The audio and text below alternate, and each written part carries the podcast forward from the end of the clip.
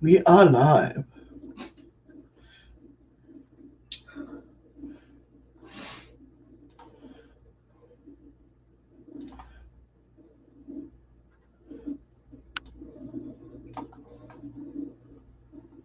Still waiting for you to pop over YouTube. Same. There it goes.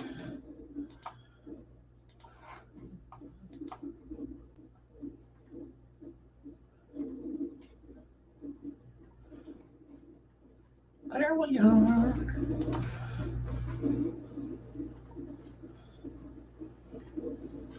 Let's see. Okay, I got it. Me, not so much. What do you mean? The co-host is ready before the host? I know. What's up with that? That's some bullshit.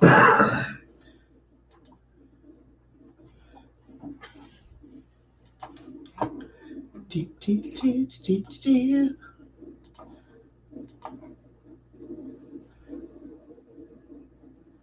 I said apply. Thank you. Hello? Is anybody out there? Hello? We're sitting here all alone. what did you do? Nobody likes us. Eh, you know, I won. Yeah, I don't either. they just join us because they ain't got nothing else to do. Yeah, that's what it is. That's what it is. We know. It's all good. I wonder how many people are lurking listening to that. I know. We're gonna get cussed out. Are you sure you did this right? Oh, well, I'm just saying, because usually Nicole's like already here. What's going on, guys? Is there anybody out there? Can anybody hear us? Why am I only on four channels? Um, I'm not. Li- I am live. Well, I know you're live. I got the chat up. Type something in chat, would you? Hello. Yeah. Okay.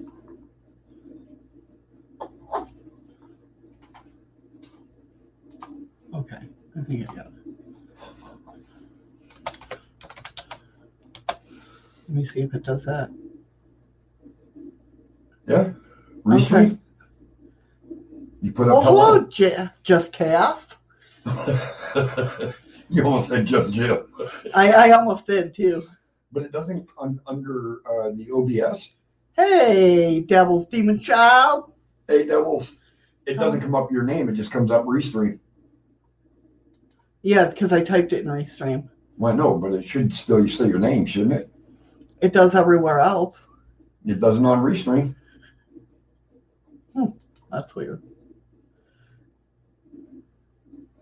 That's very weird. Well, if we were giving away prizes for the first person in the room, Devils, you would win.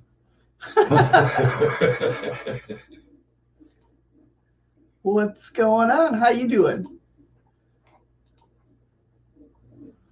Let's exit out of there. Oh yeah, it's not showing up on the chat. That's what I'm saying. Well, what is going on with that now? It's rude, Restream. No, the internet's really messed up. It says I'm online. There's people coming in. I'm doing great, Devils. Thank you. Oh, wait, wait, wait. You were probably talking to Shadows. See how he is? No, we're doing great. Hello, Scott or Sarah. That, that's got to be Sarah. I can't Yeah, see Scott too. coming in like that. Of you. Both of you. Oh. Oh, let's see Wanna do this. I'm, I'm in a rare mood today, so That's scary. yeah, it can be. I don't know how to. Hey, Blue. Hey, Blue. Um, they're not showing up on the chat side though. Yeah, there's Blue there. Scott can't even spell his own Scoot. name. Scott can't even spell his own name. It's Scoot, you SOB. Wow, you're getting old, buddy. Sorry, guys. I'm trying to fix chat here on Restream. No, not Tell me about recording. it. I've been on Troll Patrol all morning. Hi, Sarah. Hey, Sarah. Yeah, I am Scott. I told you, I'm in a rare mood this morning. Watch out, people. I didn't have to work last night. Sorry, guys. I'm just trying to get chat to work here. Well, the hype chat's definitely working. Oh, let me see. Let me see. I will. I will, Scott. Or Scoot. Hey, Lady oh. Blind Wolf. Hello, Lady Blind Wolf. How are you? You know right, what, sir? see. You still confuse me because I didn't know your last name was Walker.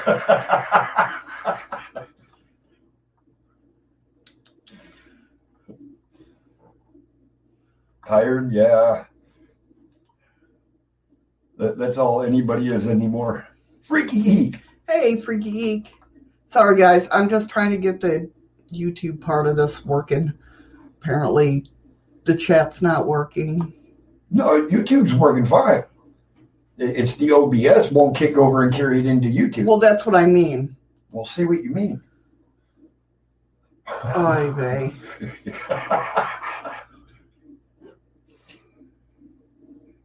She's got a few last names, huh? I don't pay attention to people's last names. Hey, Heather. Hey, Heather, how you doing?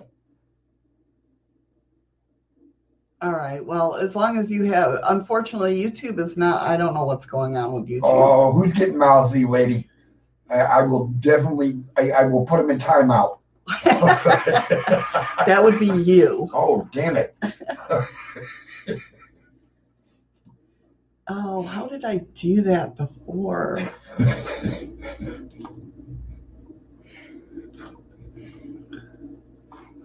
Let me try something. I doubt it's going to work. but- Hi, Bug. Hello, my bugaboos. I can't put myself in a hiding place. it won't let me. Oh, hold on. Let me try this. All right, my name's up there now. Let's see. Nope. yeah, no, it's not working. Nope. All I can do is remove myself. I'm sorry.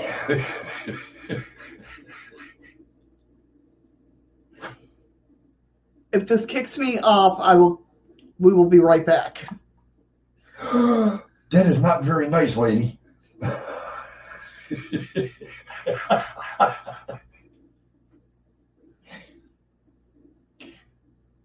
I'm doing good, Heather.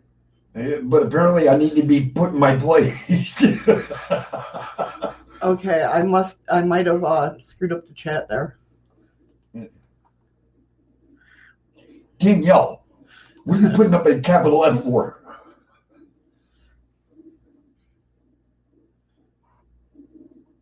I don't know what she's talking about. I still got YouTube chat going. I'm just seeing. Did it might have stopped? No, because Freaky just said hurry back, guys. No, it's a different chat. Heather says rut roll.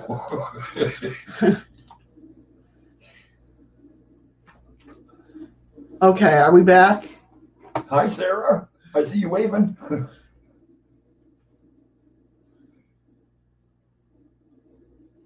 Freaky. Thank you for the backup there, Freaky.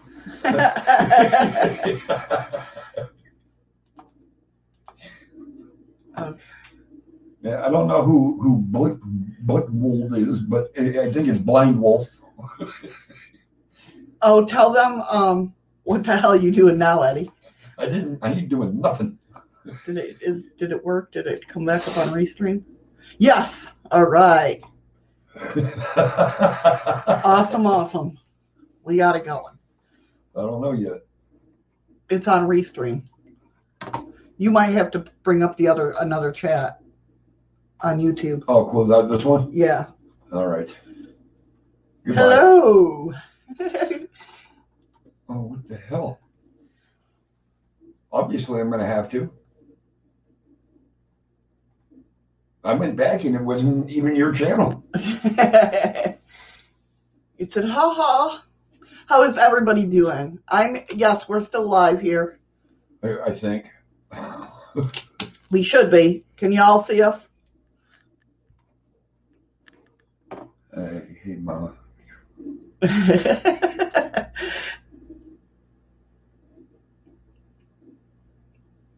Your Google Speak ain't working. Okay. it's text to type or talk to text. Oh, Notice how I had to do the I'm timing out. I am freezing here today. What a day to have problems because we have a lot of stories to go over today. Yes, yes.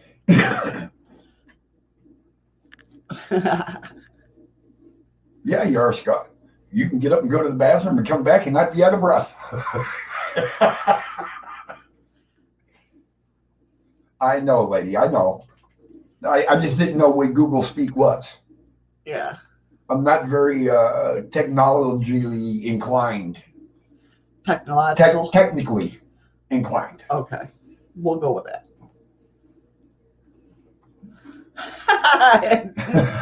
Message helpfully. it's raining hard there. hey, finally, it's not raining here. Yeah, it hasn't for three days, which Shut means, up. yeah, which means we'll get six months of rain. No, it's getting ready to start snowing. Whereabouts are you, lady? in front of her computer. Oh, you're funny. God, do you see what I put up with? Did everybody make it back? I hope everybody made it back. Hi, Nicole. Hi, Nicole. See, I thought you said you were in shape. Now you're saying you're thick. What the hell is this? What are you talking about? Sorry. Oh, I tell you. I hope You everybody's good. Once it rains. What? No, six months. She's in Indiana. Indiana.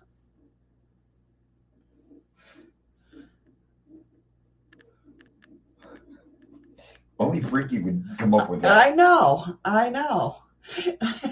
Sex when after it rains. we see how you are. This is not a Prince song.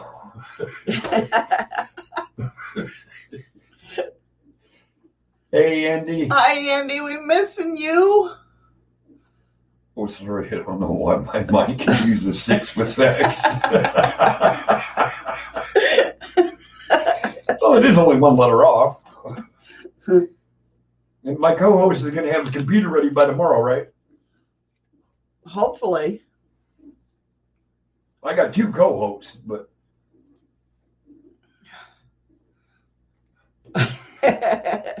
you don't want to know the answer to that, Freaky. Yeah. you never ask questions about why Andy does what he does. you should know this by now. oh, I know, uh, Lady uh, Blind Wolf. I, I grew up with Prince. Yeah, we love Prince. Oh, no. Oh. Just a random person. Okay. Hey, just a random person. I always say hi to random people. Hey, just a random person. How you doing? Welcome. I wonder if that's Bug. Bug, did you change your name again? and just sitting on the couch snacking. Where's our snacks, damn it? God damn it, Scott, you better be there tomorrow morning. Or there ain't gonna be no show. Scott, a lot of pressure, man.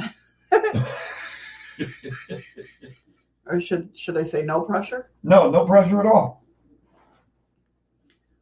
It, it all comes down to whether I have a show or not. Doing good. Thank you for asking.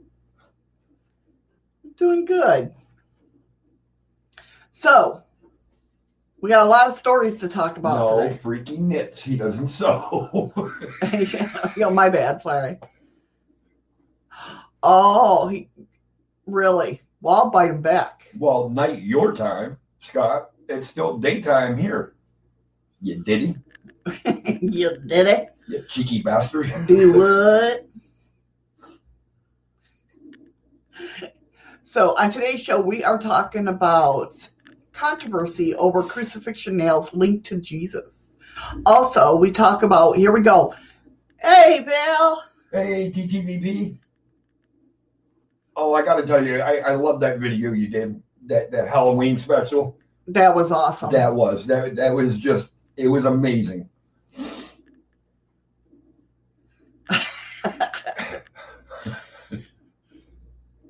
no, not this time because I'm the one that said I think that was I think that might be bug.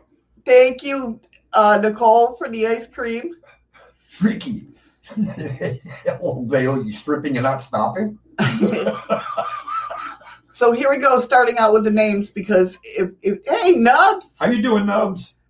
um, this one's out of Belgium. So Thank you, Freaky. thank you, Freaky Geek, for the ice cream. So I'll probably say the name wrong, but you know, you know how I go. Um, we're going to be talking about dolmens and devilish myths of the Wéris megaliths in Belgium's Stonehenge. Good try, Danielle. Yeah, I caught you. Yeah. Thank you Thank for you, the Nicole. lemon, lemons. Then it's up to the battleship, top secret information and psychic powers. Then we'll be talking about monsters and mysterious, mysterious beasts and the tracks they leave behind. Possible new organs identified in the human brain. Organs? Yep.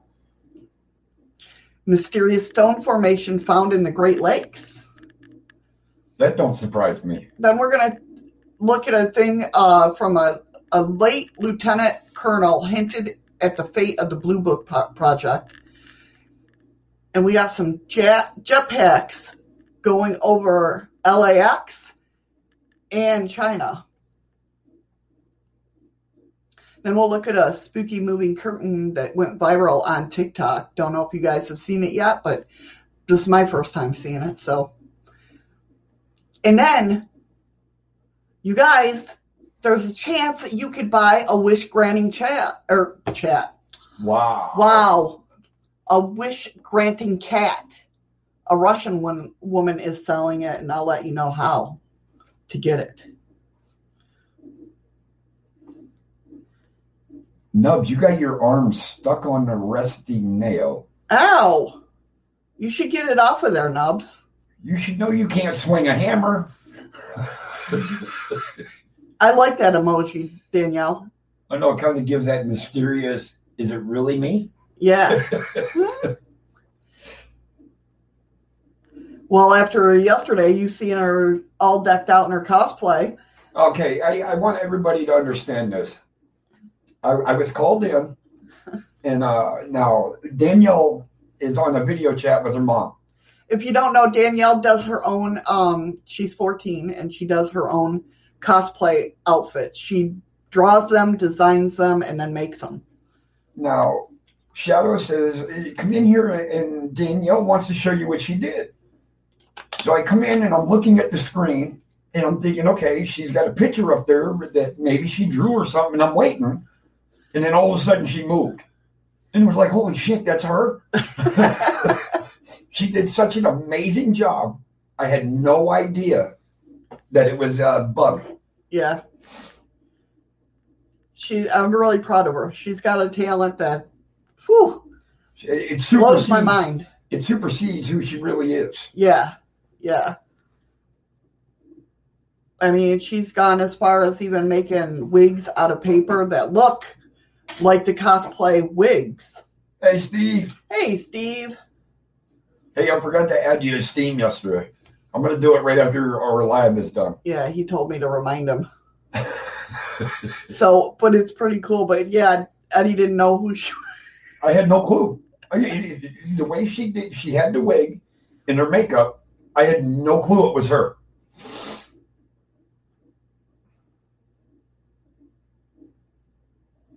The the moon. Oh, the moon emoji? That's funny. Granny isn't cheap. That's not what I hear. yeah, we all heard different. Okay. Ready to get going with these stories? Well, I am. We're already 20 minutes into the show. Hey, you know, gotta say hi's and hellos and, and screw with the machines and make them go off air and everything. Yes. So, the first story is more hope and controversy over the crucifixion nails linked to J- Jesus. So they found. Uh, thank you, Nubs. I Thank appreciate you very it. much, Nubs. The crucifixion of Jesus Christ is probably the central event in the Christian religion. Hey, So- Jim. Hey, Jim, how you doing? Where do you see him? He, uh, he's Oh, there he is. He's mooning. He's mooning. Um, some researchers now believe that they may have found the crucifixion nails that were used in the death of Jesus because of the traces of wood and bone found on them and because of where they were found. This could support the Bible's description of the crucifixion, but the discovery is highly controversial. In 1990, archaeologists discovered a cave tomb near Jerusalem in Israel. It contained a number of ossuaries, or limestone boxes, that stored the bones of Jewish inhabitants of the Holy City. The cave became known as the Caiaphas Cave. I don't. I'm not sure if I'm saying that right, but because his name was etched on one of the accessories, this is an astonishing discovery, and a rare crucifixion nails were found in the ancient cave. And I'll go ahead and share these so you guys can see. These are the nails. They look like bones. Whoops, I'm going the wrong way. Thank you for the ice cream. Thank you. Blue. Blue. Blue said it. So these are four nails that they found. Nail one is about 65 degrees, nail two about 75 degrees. Thank you, Just Jim. Just Jim, thank you so much for the diamond. You guys are just amazing. They are. They really are. And hurt you. Get into it, baby. so nails the curve. Nail one has been at 65 degrees. Nail two Looks like a cross. is about 75 degrees at the broken tapered end. Silvers, slivers of light colored bone are attached to the abdominal. What's that Oh. noise? I hear my computer. No. That ain't your computer. What are you hearing? It, it's hard to explain. I don't know. Here, And the Jehohanan heel bone nail. listen real quick. It sounds like something going.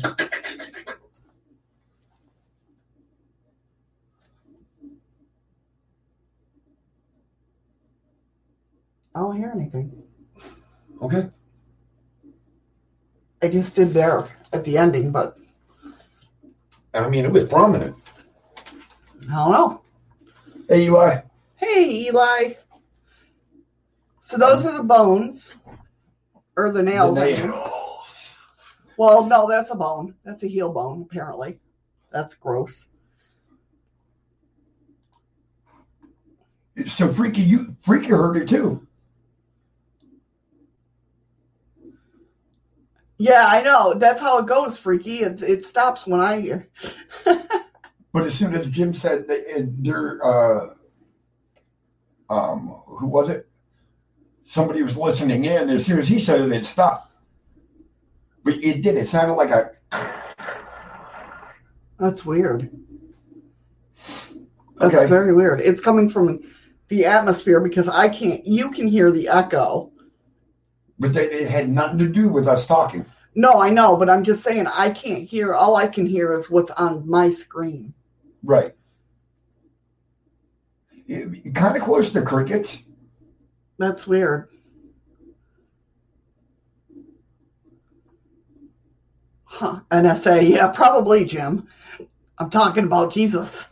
Um, Freaky, Freaky said it right. It, it sounds like the old movie reels oh wow, really? when you switch the film over. Yeah, yeah, and it goes, uh, like. yeah. That's wild. Maybe remnants from last night. so, uh, Caiaphas was a high priest in Jerusalem, whom the gospel says played a key role in sending Jesus to his death. The Bible describes him as seeking the death of the Christian Messiah, whom he viewed as a threat to the Jewish religious establishment. He was the high pris- priest of the temple for 18 years and was a very powerful figure. So they found these nails in his coffin or in his limestone box. And they're really pretty. Here's the limestone boxes that they found. They're really pretty and intricate. And, and to do carvings in limestone like that, you got to have a very gentle hand. Yeah, because it's soft. It's very soft. Yeah. Very pretty though. Some nails were found um, at the co- cave tomb near uh, an uh, ossuary on the floor. The fact that these nails were found in the tomb of Caiaphas led some ex- experts to suggest that they were the Jesus crucifixion nails, like he kept them until he died. Well, he kept them after he died Right. Well, yeah. when when they took him off the cross. Um, however, other experts believe that the spikes found near the floor were used to scratch names and inscriptions in the boxes themselves. Yeah, it's a very cool box. Okay, yeah, I got a question though. Okay, when Jesus Christ was uh, crucified, hmm there's only three nails used, one in each hand and one through the feet. Right. But yet they're showing four nails, Well, I think there's, or just the different types of nails that they had back then. yeah, Okay, yeah, you see why I Um, asked though. right. However, a new study carried out by the Tel Aviv University Anthropology Lab has suggested that the nails were possibly used to crucify someone. Wouldn't there still be blood, uh, some kind of DNA, some kind of something still on it? Well, that's the thing. According to the Daily Mail, the study's lead author, Dr. Aryeh Shimron, stated that caves have distinct physical and chemical signatures. Basically, over the centuries, caves develop a chemical and physical property that are unique to that location. Okay. Um, the researchers carried out a wide range of tests at the caves, and Shimron quoted by the Daily Mail as saying that our analysis clearly and unequivocally demonstrate that these materials are chemically and physically identical, identical to those which have, over centuries, also become attached to the nail. So, So, these, they're saying it's almost like a timestamp, right, and they can pretty much judge an area of where it came from. right, right. Okay. crucifixion nails with traces of wood and bone. Also found with the nails are some fragments of wood. The study author is quoted by the Sun as saying it's well preserved and entirely petrified. The wood is therefore ancient and is not a chance or man made fake attachment to the nail. So could it have been the blood that was on the wood that made it petrified? Because it, it, there's no, I mean, you've heard of the petrified forest. Right. Can anybody explain how these trees became indestructible? Oh. Okay. Also found on the nails was evidence of microscopic bone fragments.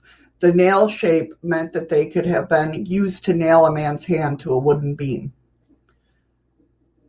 Yes, Nicole, they only used three nails to crucify Christ.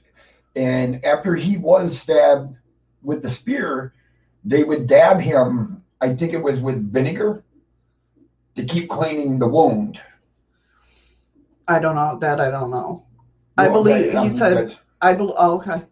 I believe that the scientific evidence that the nails were used to crucify somebody is indeed powerful, which it is definitely. Some people believe that the nails could have been used to crucify Jesus.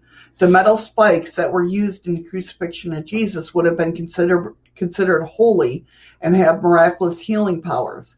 And according to Job- Jacobovici's documentary, the nails may have been kept by a remorseful Caiaphas. This means Cassius, Caspius may have been buried with them. Now, is he the one? He's They- the one that was very powerful and Well, wanted. no, the guy that uh, when Jesus had troubles walking the streets, when he kept collapsing, Mhm. and the one guy kept wanting to help Jesus, they made him go out there and, and, and help Jesus carry the cross. What, what was that? His name? No, the one that he- felt remorseful. I no, because he's the one that wanted Jesus dead. He wanted him crucified. Okay, not, no, all right. So it wasn't this guy because this guy was so sad that it was happening. Yeah, no, no, Okay. no, no. Yes, I do know a little bit about the Bible and, and that. So sorry, guys. Um. Oh, that could be freaky geek. The sap in them changed, maybe. It, it have to be a chemical reaction to make the sap change. Welcome back, Eli. Welcome back, Eli. It, it, it's a chemical imbalance to make the sap change. Right. This is the discovery of the nails after they had been lost at some unknown location means that someone sent them to a scientific lab to be authenticated. One former IAA official, Joe Zias, told Haaretz that eventually during their transfer, the note regarding their provenance was misplaced. This led to some people to make up a story that they were found in the tomb of the Caiaphas. The only evidence we have is that they were used to crucify Jesus of the Gospels is that they were found in the tomb of Caiaphas. He refused to speculate if they were used in the death of the Christian Messiah.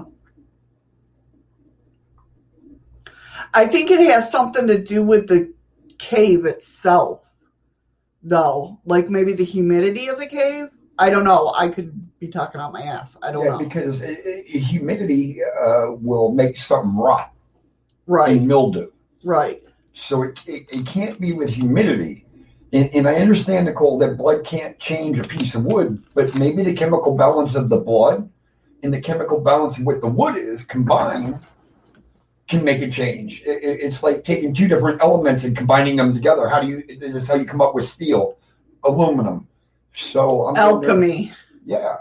Love alchemy. So I'm wondering if maybe that had something to do with it.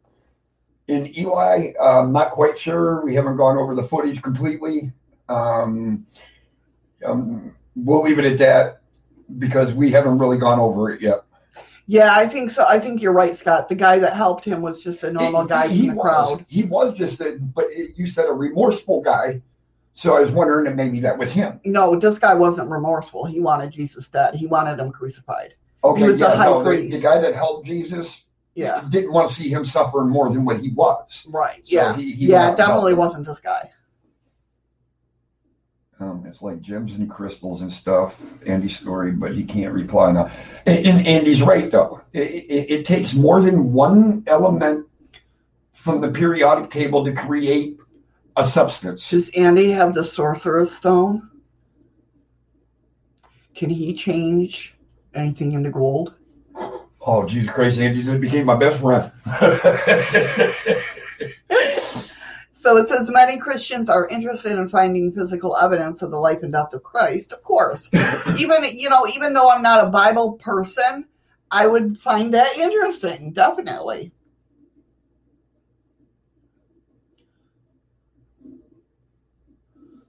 I, I, no, the man that helped Jesus carry the cross, I don't think he was a tax man. I, I think he was just actually a town folk. I don't know. I'm not. I I don't. The reason why I'm saying that is because all the tax men hated Jesus. Because Right. Jesus is the one that flipped their tables and got mad that they were collecting That's tax. and that's why they got. Yeah, that's why he got crucified.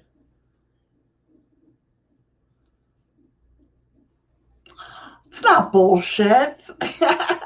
You're saying bullshit. Nicole says Annie knows all about fossils and stones and gems and crystals and opals and a lot of other bullshit. I love it. So, um, which, yeah, like I said, you know, even though I'm not Christian or whatnot, I would definitely find it interesting to find something like that or to see something like that. Absolutely. I mean, because it, it- just the history that it holds in itself. Definitely. It- Anything. Oh, go ahead. you're right. Even if you're not a true believer in Christ, or Yeah. Well, no, I believe Christ existed. I'm, I'm not saying you, Right. I'm just saying anybody in general, like an atheist, Right. okay, who doesn't believe in heaven and hell or religion or anything, Right. but you find this It's and- interesting. and you do research on it, and then now it's like, wait a minute, how is this possible? Right. That- But yeah, I definitely, I mean, I believe Christ existed and I think he was a great man. Um, I just, to me, we're all God's children if there's a God. Do you know what I mean? I don't know. anything, says anything is possible connected with the death of Jesus could therefore be huge, hugely significant. However, even if these crucifixion nails were not the ones used in Jesus on the cross, the spikes could tell scholars more about how people were crucified in the ancient world. If it, and that's interesting in itself anyway. and why were why were they used? Right. It is significant to note that only one dispute sets only one disputed set of remains of the crucified person have ever been found. And Scott's right, though. Uh, the leader of the Romans back then did not want to see Jesus crucified because he did nothing wrong. Right. But because of the pressure of the townspeople and everything else, Right. He had to do it, and he did it out of guilt. Right. See that I I just don't know about that. You know what I mean? And I, I really don't like. Right. There's lots of crucifix. Yeah, and that's if that's the case. Well, I'm sure they're probably buried in the land somewhere. What's that? The crosses? Just the nails and everything like that. Oh, I'm sure there are. Yeah, they haven't been discovered. But I mean, yeah, I mean, there only one set of nails have ever been found. And they're they're trying to link it back to the them are the ones used on Jesus Christ. Right, but even when Jesus was crucified, wasn't there two other people, Yes, three other people two other people. crucified with him? and the one person um, I think was a murderer or a rapist. And Jesus said, "Believe in me, and you will go to heaven." And that's when he said, "Jesus save me, Right, uh, forgive me of my sins." So that's where the saying, "I washed my hands of though of, of this comes from." Herod washed his hands after he passed. Yes, he he, he wanted to wash his hands and, and relieve himself of guilt. right. Okay. So that's that. That's that story. That that's a good story though. I mean, that's that's pretty in in, in depth. Yeah, yeah. I mean, I think it's it's interesting if it is crucifixion nails in itself. Is amazing. Yeah, it's it's pretty cool to me. That that would be a hell of a find. Yeah, definitely. So on next, we're talking about dolmens and devilish myths of the Wéris Mel- Megalith in Belgium. Am I saying that right, Nicole? Um, Scott, you're right. One was a thief, and I think the other was a murderer or or a rapist, something like that.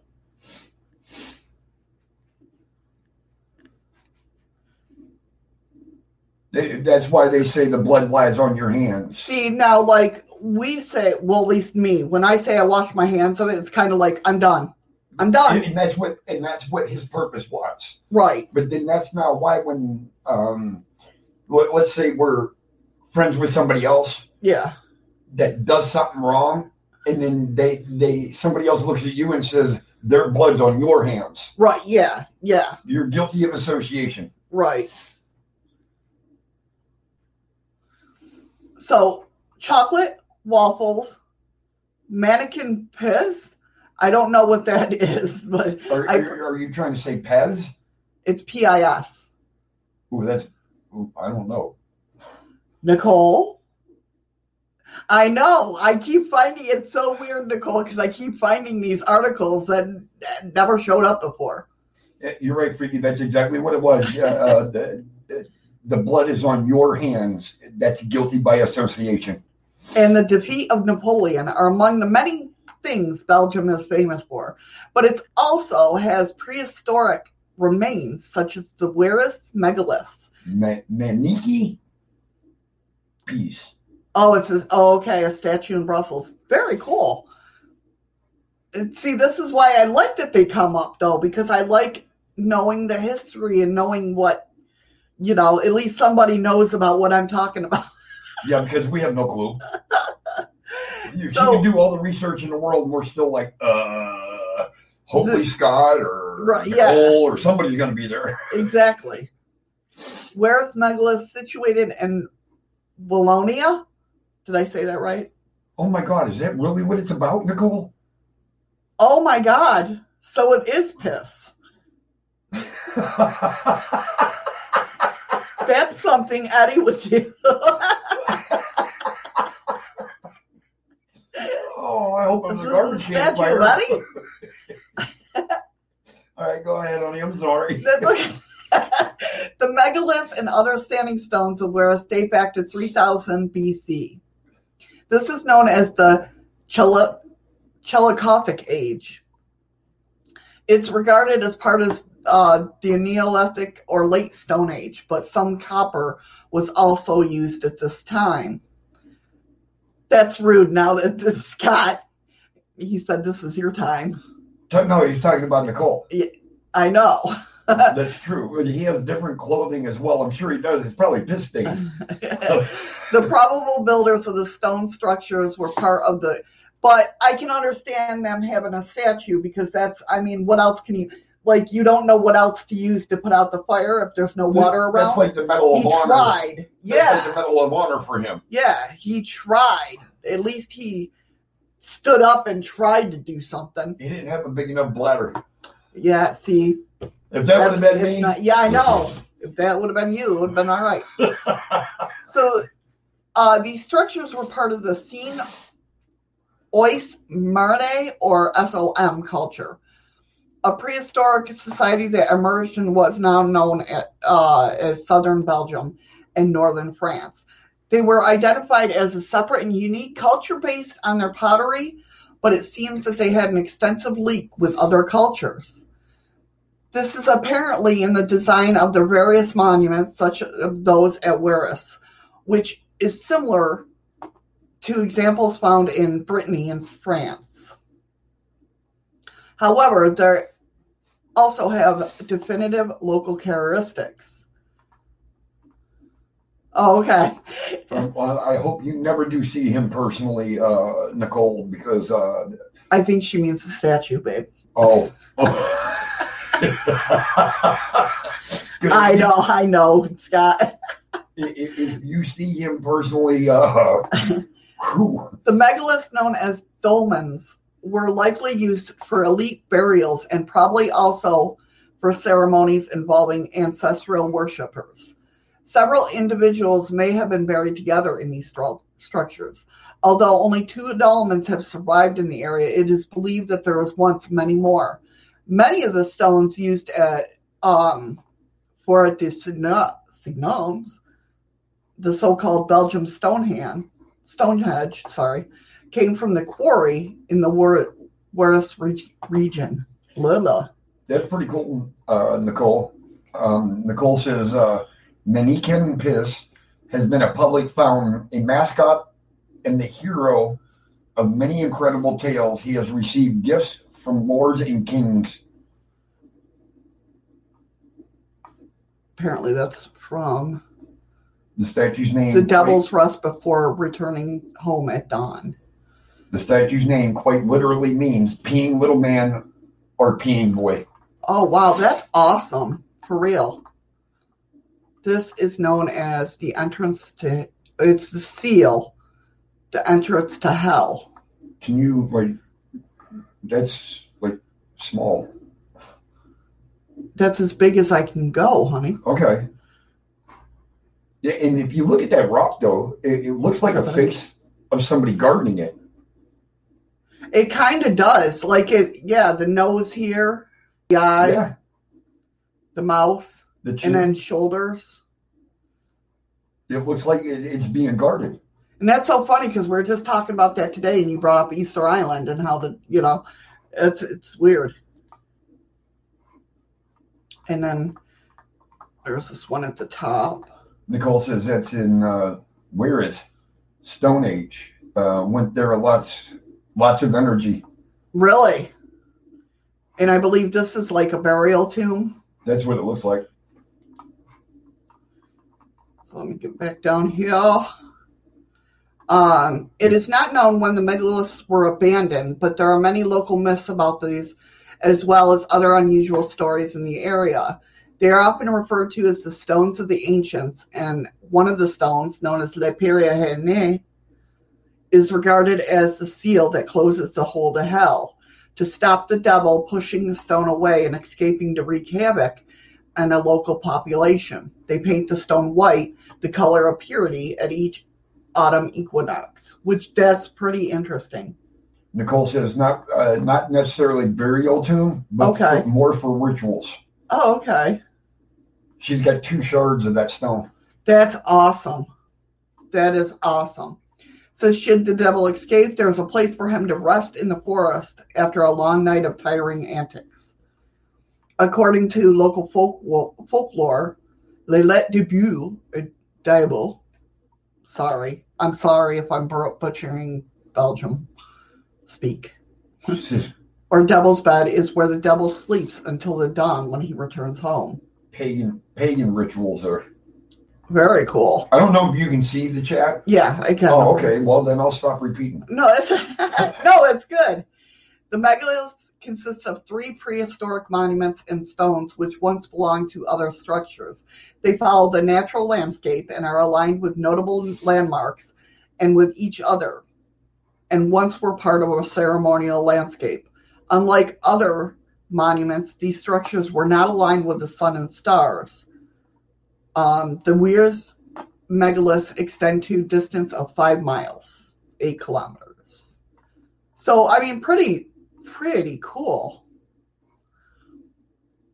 Um, at the northern end, near the spring, is the Tor Menir, a large standing stone. The northern dolmen is an impressive gallery-type to- tomb. It consists of two standing rectangular stones topped with a flat stone. The massive capstone is broken and is believed to weigh a staggering 30 tons.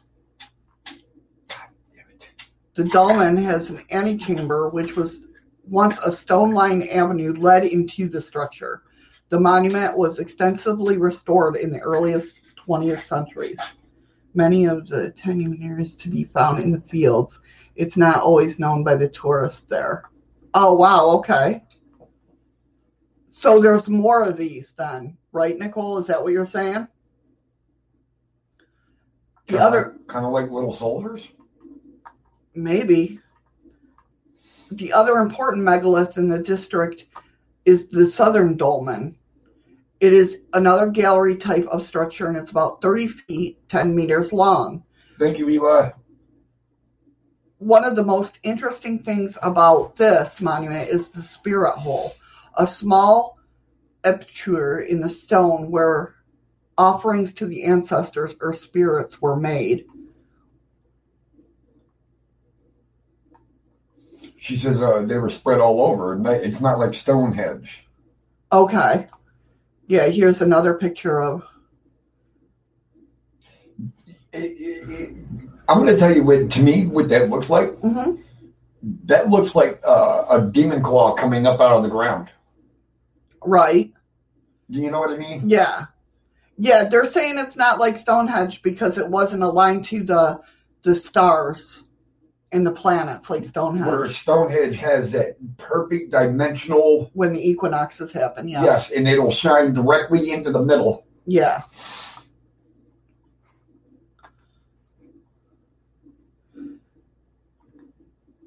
So that's pretty cool. That's what I have for that. That's I mean and it says you can go there and you can visit on foot, or many prefer by bicycle.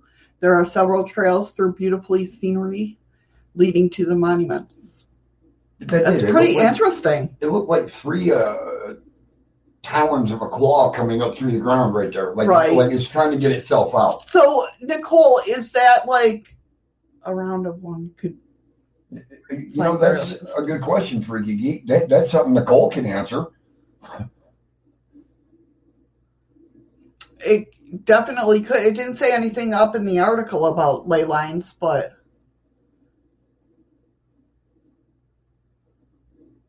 right, right. I got you, Nicole. And, and that's what I was saying, Freaky. It, it looked like uh, the talons of a, a claw or something sticking up through the ground, I wonder if that's what they're talking about the devil and everything. And and he's trapped. right, Another good story.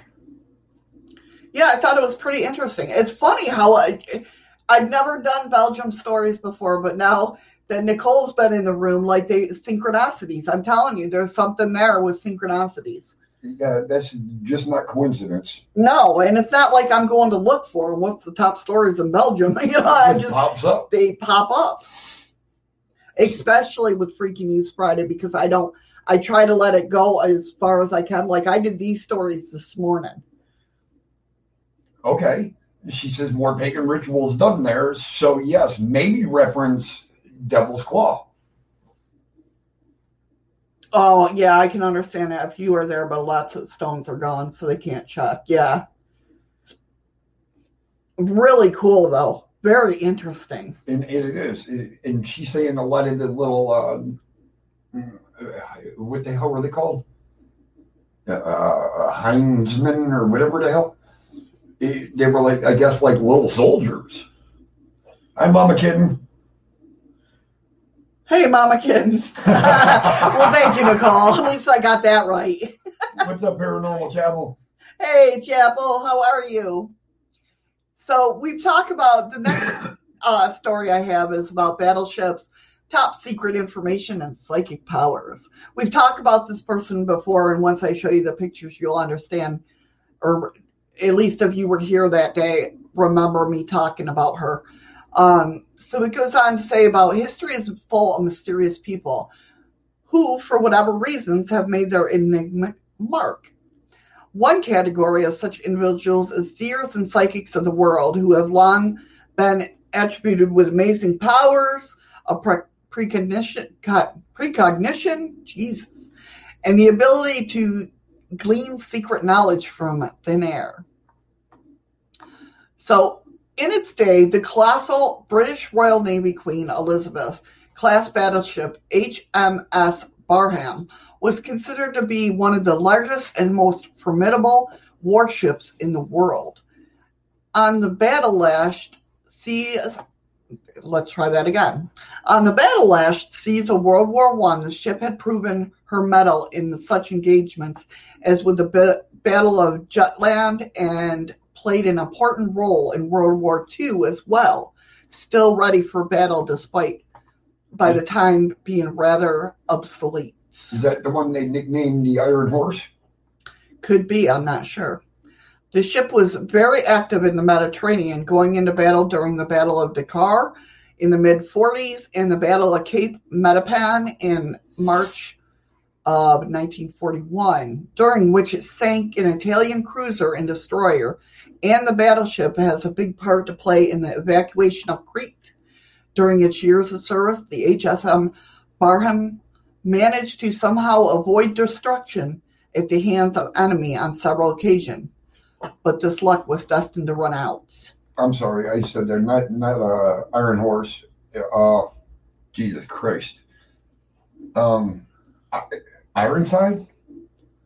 I don't know, but here's a picture of him. Uh, Jesus, what the frick? That's a battleship.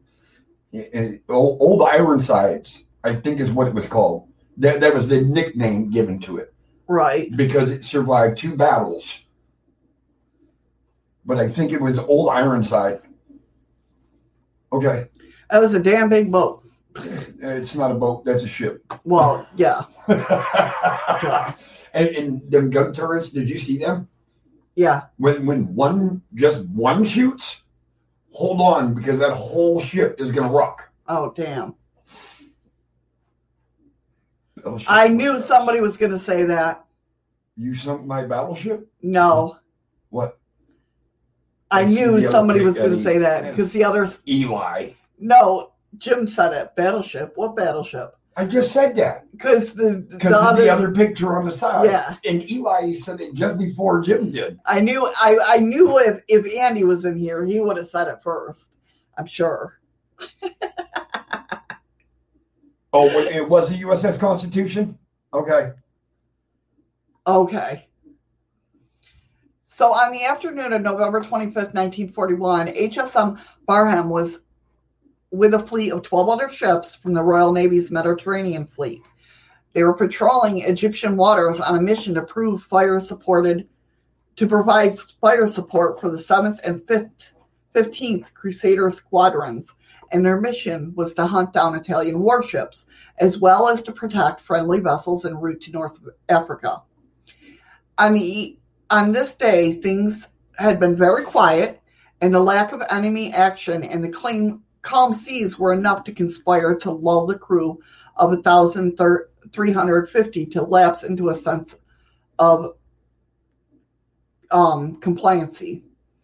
What they did not suspect was that there was a German submarine, U 331, had picked up their scent and was closing in. Despite the fact that there was a heavy destroyer screen on the lookout for the subs around the fleet, through a combination of luck, skill, and error in the part of the British destroyers that caused them to fail to recognize the threat.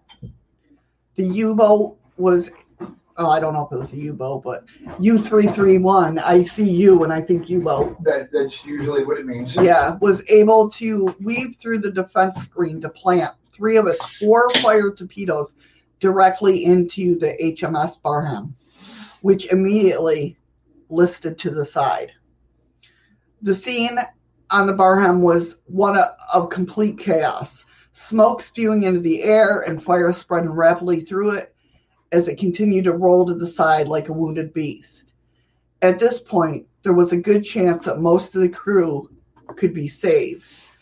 But it was no one's lucky day this afternoon. The planes or the flames managed to reach the ship's ammunition ma- magazines, which resulted in a catastrophic, catastrophic explosion that sent the vessel into the cold sea and ended with the deaths of 862 British so- sailors.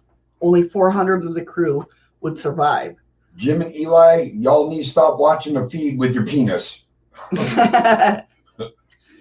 and it was a vicious slap to the face of the in the face of the Royal Navy. So where where do you think this is going? Okay. As the war was going on there, there was a movement back in the background beyond uh, all of the death and fighting, and this was the spiritualist movement. The late 19th and early 20th centuries were a time of great interest in the idea of contacting the spirits of the dead through seances and mediumship. And with war claiming so many lives, some were desperate to reach out to the other side to make contact with their lost loved ones. Spirit mediums and psychics were all the rage back then, and it seemingly on every street corner a seance was being held. Not only there, but in churches, private homes, even aboard warships and on military bases. In 1940, the spiritualist movement and interest of ghosts and spirits were in fashion, and one of the most famous of all mediums was a woman called Helen Duncan. Now, we've talked about her before. This is a picture of her. Because Helen Duncan, if you remember, was the one that had the ectoplasm. Do you remember? Yep. Here's one of those famous pictures now of ectoplasm coming out of her mouth. Now, why this is interesting, uh, I was trying to see if they had another picture. And are doing a, a live uh, thing on her next week. Oh, very cool. Very cool. So, uh, well, I can see why. She was born in Col- Callander. Did I say that right? Scotland in 1897. Duncan was from a family of psychics and claimed to have been visited by the dead since the tender age of seven. In her later life, a series of hardships and tragedies led her to dire financial straits. Her and her husband Henry both had reoccurring health issues, which prevented them from any sort of long term employment. And when Henry was left bedridden by a heart attack, she was left as the only one able to provide for them and their six children. Scott says it was made to be made of cheesecloth. Right, yeah. Ricky Geek says it looked like a scarf. Right? And it kind of does. I mean, right. But there's other pictures too that, yeah, that it's, I don't know. She went on about, but it's so weird that nobody else has experienced the, you know, ectoplasm as she did. She went on about parlaying, parlaying, parlaying her phys- psychic talents as amazing act to cash in on a spiritualist movement. Um, real quick, she was. As Scott said she was the last woman to be imprisoned under the 1795 Witchcraft Act. Wow, interesting. Interesting. Well, I think a lot of that has come from this too. Duncan became well known as her flam- flamboyant theatrical flair and use of various props, costumes, and lighting effects. And her main act usually involved her regurgitating a supposedly mystical substance from the other side, as referred to ectoplasm. She became well known for her exploits, and although this would be thoroughly debunked by skeptics as none nothing more than a um, disgust, disgusting magic trick, it was one of the most popular shows and helped launch her career in the stratosphere. I think you just messed up Scott and Sarah's show for next week.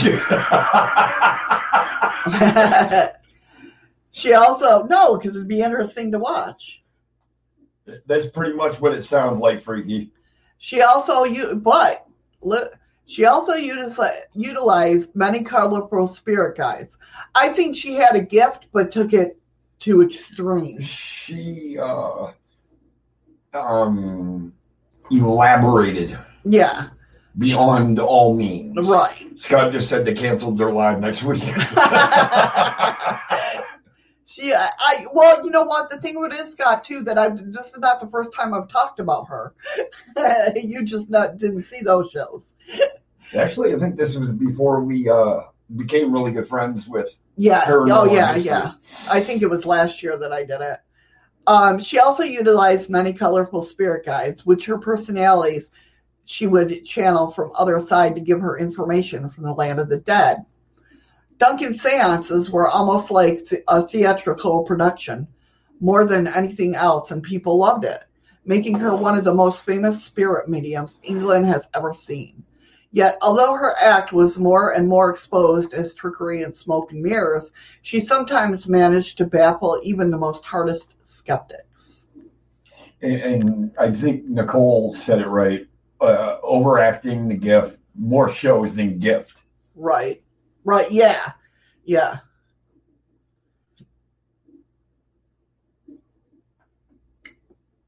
No, I think it was her, Freaky. That's the feel I get from it. Was it was all her, like not somebody um taking advantage of that aspect of it. One of these times happened during a seance in 1941, not long after the HS, HMS Barham had gone down, and before the Royal Navy had officially disclosed any news to anyone at all. It was at this time of tight confidentiality that Duncan would hold a seance in Portsmouth, during which he claimed to be channeling a sailor who had said he had died on the battleship and wanted to speak to his mother to tell her. The poor woman was indeed sitting there in the audience, and according to reports, even she had not heard about the ship going down. No one knew anything about the sinking, and it's so the rumors started to spread that the Royal Navy was enacting a cover up, which they were. But how did the psychic medium know all about that? Well, that there just proves the point that you know it wasn't all an act. Right. Interestingly, it would turn out that Duncan had made another such prediction just a few months previously when she had apparently told uh, uh, or she had apparently told a seance about the sinking of another battleship, the HMS Hood, which at the time was similarly being suppressed. One of the attendees at the that particular seance was Brigadier Roy Firebrace, who did not who did not himself even know about the sinking at the time. Firebrace was quite intrigued by all this and would say this of it. During the World War or during the war, I was head of intelligence in Scotland, and I had the opportunity of attending a séance with Mrs. Duncan in Edinburgh. Edinburgh. There you go. There was a there appeared during the séance a form of control. Albert, and he, he suddenly said, a great oh, apparently Albert is one of her spirit guides that had control of her. He said, A great British battleship has just been sunk. Well, I had no knowledge of this. After the seance, I returned to my headquarters, and soon as I got back, about two hours after the sitting, I heard on the private line from the Admiralty in Scotland the news that the hood had been sunk. And I was then able to check up at the time of the seance and even the Admiralty had no knowledge whatever of the sinking of the ship. That was an instance of materialized form, whatever you like to call it, which did give, I think, the correct time. The fact about the sinking of the battleship. So you understand from the point of view of the authorities, Mrs. Duncan was a somewhat dangerous person. It is fact that the police from Scotland Yard did come to the International Institute while these stories were current and consult Mrs. Duncan. And I think that was in the story that I had read before. It was. Because I remember this part. And myself as to how Mrs. Duncan could prevent it from giving these information out because the authorities admitted that the Im- information was authentic. Yeah, because they had no clue that it had happened. Right. But she did. At the point in time she said it. Right they couldn't confirm it, but then they got notification that it actually happened. Right. And, and now it was the time. Now they're looking at her like, how the hell did you know? Right. It is not known exactly how Duncan knew about either one of these tragic sinkings, whether she really had a gleaned any information from the spirit world. Sorry, it's gonna make me laugh.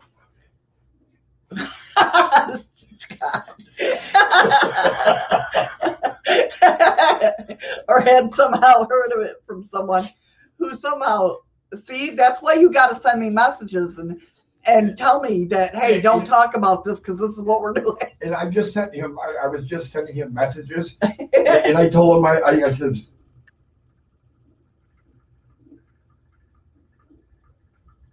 that no, dryer. That's got to be them doing something because that ain't an earthquake.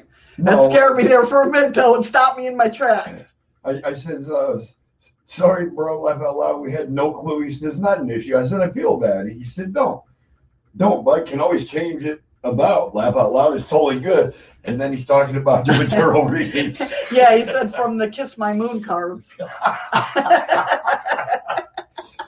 you know, it's just weird though um, because we're really good friends with paranormal and history. Uh, I wear my, my heart on my sleeve for them. And I feel so bad because we had no clue that they were going to do a live show yeah. about what we're talking about right now next week. And it's like we just stole their thunder. And, and, and I apologize. It, it sucks.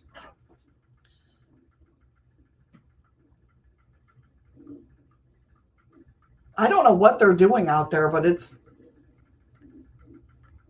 This Are they weird. jackhammering? You ain't gonna feel a jackhammer up here, not unless they're in the lobby. It's kind of freaking me out a little bit. Yeah, because this is this isn't. Uh, This is not normal. Hold on. Like, is the building gonna fall down?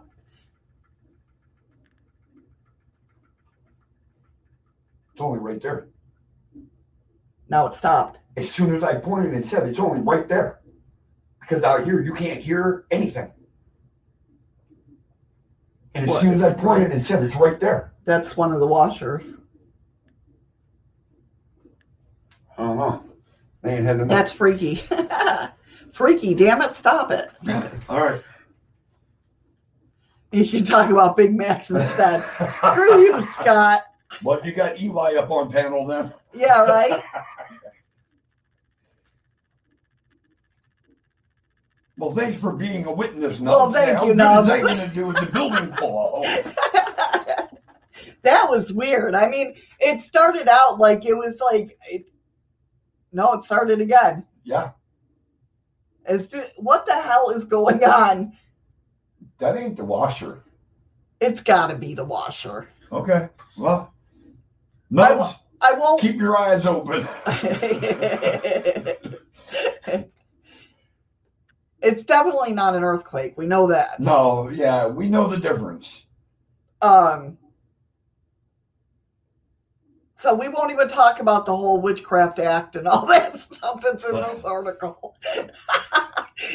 Sarah, What? Sarah, Sarah just shot a hex at us for covering that story. That's what it is. Scott and Sarah. Blame them. so interesting, though. Interesting. You know, because they, I imagine they probably thought that she had something to, you know what I mean? I, I can understand why. Here, here she The bear is. is right. Yeah. renovating a room. Here you put googly eyes on the walls to be sure it's not. We are here, freaky geek. Trust me, we know what an earthquake feels like. yeah, I mean, it, it's nothing. It doesn't God. start out slow like this and just stay steady. An earthquake would just kind of like, "Hi, I'm here. Yeah. Oh, hi, Sarah. Hi, Sarah." But uh, I, I can understand their way of thinking. When she's here, you feel it. Yeah, yeah, I feel and, and she's like miles, hundreds and thousands of miles away, right. but knows a ship just sunk. And yet Right. the admiral of, of this Yeah, fleet doesn't even has know. no idea. Exactly. That's that's what makes it so interesting. So I believe she had gifts. She just, I mean, when you're a mom of six kids, I mean, how? When I'm a mom of three kids, Trying to make a living. yeah, trying to make a living and that, just to keep food on your cha- That's the table. washer. It- It's their washer. Yeah, and that's what I figured. um, you know, when you sit there and, and try, it's you do what you got to do to get it done, you know. And I think she was gifted. She just, Over elaborated. yeah, exploited it a lot. Not exploited it, but just made it a theater. theater Exaggerated it. yeah, made a production out of it. Which back in the day, why wouldn't you? I mean, it was all the storm to go to seances and that.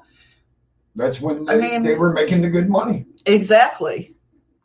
Tarot readings, fortune tellers. Yeah. That was the time and the era. Seances were huge Yeah. back then. So you can't blame the woman. You can't deny her that she didn't have gifts either. Right, yeah. Yeah. I don't know about the ecoplasma. She was the only one that I've ever heard of, I think, that. Like even Scott just said, though, he said that they said it was made of cheesecloth. yeah, yeah. But that, again, is, you know, when I hear about debunking like that, I guess because I haven't debunked it, I don't know, maybe that's just how the way I look at it. Um, I, Well, wouldn't ectoplasma be like a greenish color? well, remind, remember, Oh, it's black and white. when we talked about this before about the ecoplasma more than so than what was going on behind the scenes and stuff um we talked how her seances were done in the dark and these were just pictures snapped So it's it's done with a flash. right So that makes the uh, illusion trick even easier to do. Oh yeah, because nobody can see it. But the way some done. of them, I mean, if you look at, well, we'll have, we'll watch Scott's live about it. Yes, I want to see what information Scott. Going. I'm sure they're going to dig deeper now. Right, right. And uh, there's more pictures out there. It used to be cool, and in fact, it- Yeah, it- exactly. exactly. We're we're agreeing, Nicole. Um, so it was there's a lot more pictures out there of her, especially. Um, and but my biggest thing is like, how did she get it to stay? Not only that, how did she how did she know that two battleships had sunk? Well, no, I, I really honestly think she had a gift, but I'm talking about the ex- ectoplasma. It's not that she got it to stay because it was done in the dark. I think it was a time thing between the snap and her putting it in her mouth and releasing it. Yeah, but her she'd have people hold her hands. Somebody else put it in her mouth. Oh, I started digging with a big fucking shovel. Right, Nicole? Scott, I started digging with into the story more. oh, I started digging with a big fucking shovel. oh no! Is apparently um, YouTube's not showing up again. Okay, I got it. Okay. I'm telling you though, because we were talking about. I bet you he's digging deeper. Yeah, yeah, said I started digging with a big fucking shovel. All will will be revealed next week. So guys, make sure you got Please join paranormal and history because what we haven't covered, I can guarantee they're gonna they're gonna go deeper than what than what uh, Shadows has. Okay, are you are you going to be talking about monsters and mysterious beasts at all? Because I don't want to. Yeah. Because if you're gonna do that, we won't talk about this story. So we all know over the decades, numerous people have reported seeing tracks of Bigfoot creatures. Okay, and of course over much of the United States. In fact, though that the hairy giants aren't the only ones to have left tracks and markings behind, as we will see right now. How about the Loch Ness Monster? Well, let's take a look. In August 4th, 2020, an article titled Loch Ness Trip. Let's try this again. Loch Ness Trip Report, July 2020. Ness, Nessie expert Roland Watson said there's possible evidence of one of these monsters having left the deep waters and made it its way onto land. Briefly. After tea in Fort William, we got back to Loch Ness around 7 p.m. and I did my usual walk around the Foyers Beach. However, as I turned to walk along the river, I was arrested by an unusual sight. A large area of flattened reeds right beside the river. Some obviously obviously thoughts did go through it. Some obvious thoughts did go through my mind, but I did, is this from yes, mysterious. Sorry guys, I'm trying to like weave through what they're trying to say. But I first had to evaluate the situation and go through all the possibilities.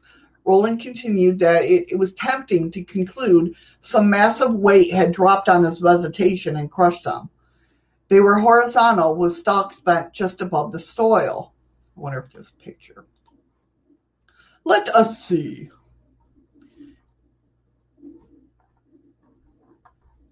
Oh, there is no picture. No, no picture.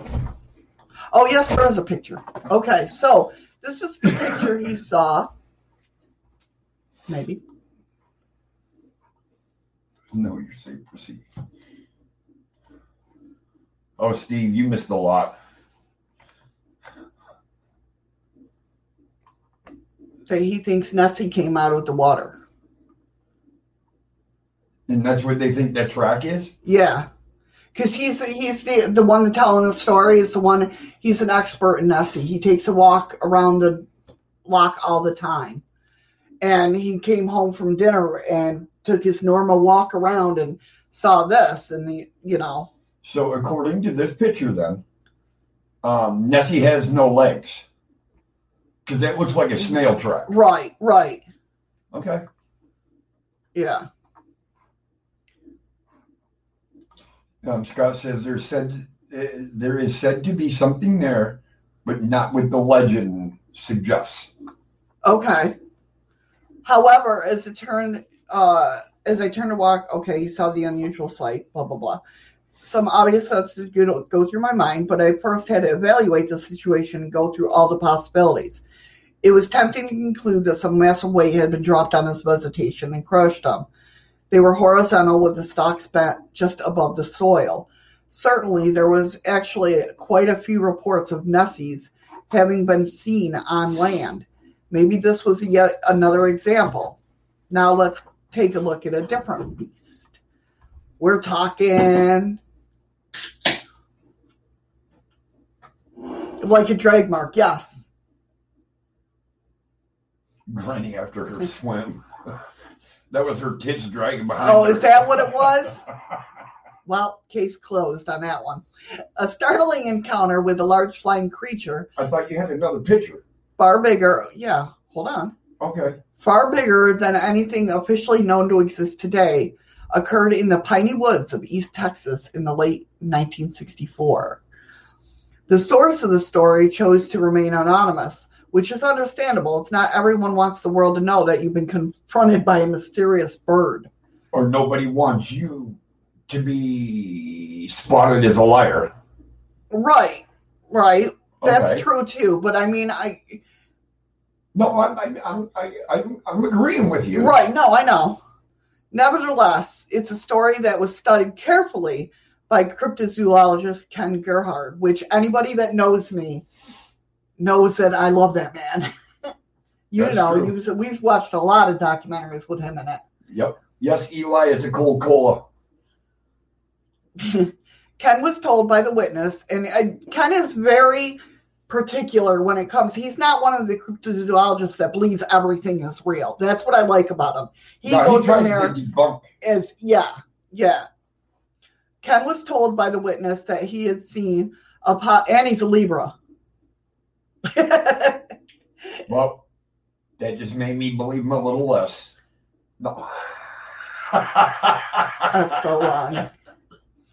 A positively huge bird from the south to the north. Um, that's what the witness had seen. They, you know, it was approximately flying at a height of 150 feet, and it was, and I was able to observe its flight for a total of one minute or so before it disappeared into the cloud bank. Notably, as Ken states, on my first Bigfoot expedition there in September of 2002, I discovered an unusual large three toed rack, which I made a plaster cast of. All those who studied the cast agree that the track seemed to have a bird like quality.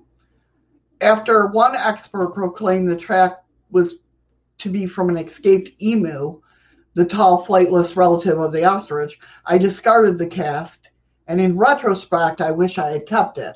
well, number one, an emu has more than uh, uh, three front prongs. It's got four. It's almost like a human foot. Well, he talks. They talk about that too. the The world of the past has no shortage either, as the strange saga of what became known as the Lytton worm makes it very clear. A tale that dates back to the 1100s. It tells of a horrific man-eating giant worm-like beast that terrified through the folk of Lytton, Rox, Roxborough Shah. Why's he got to have all those? Why does it have to have so many freaking vowels? Which is located in the southern uplands of Scotland. Oh, it's your territory, Scott. That's why. Remember, you don't pronounce the H. According to the old tales, the lit. Have you heard of this, Scott? By the way, the Lytton worm was somewhere between ten to twelve feet in length, which, if true, effectively rules out any known British animal, wild or domesticated. Um, rather oddly, it's also so the old legend went the huge worm had two homes.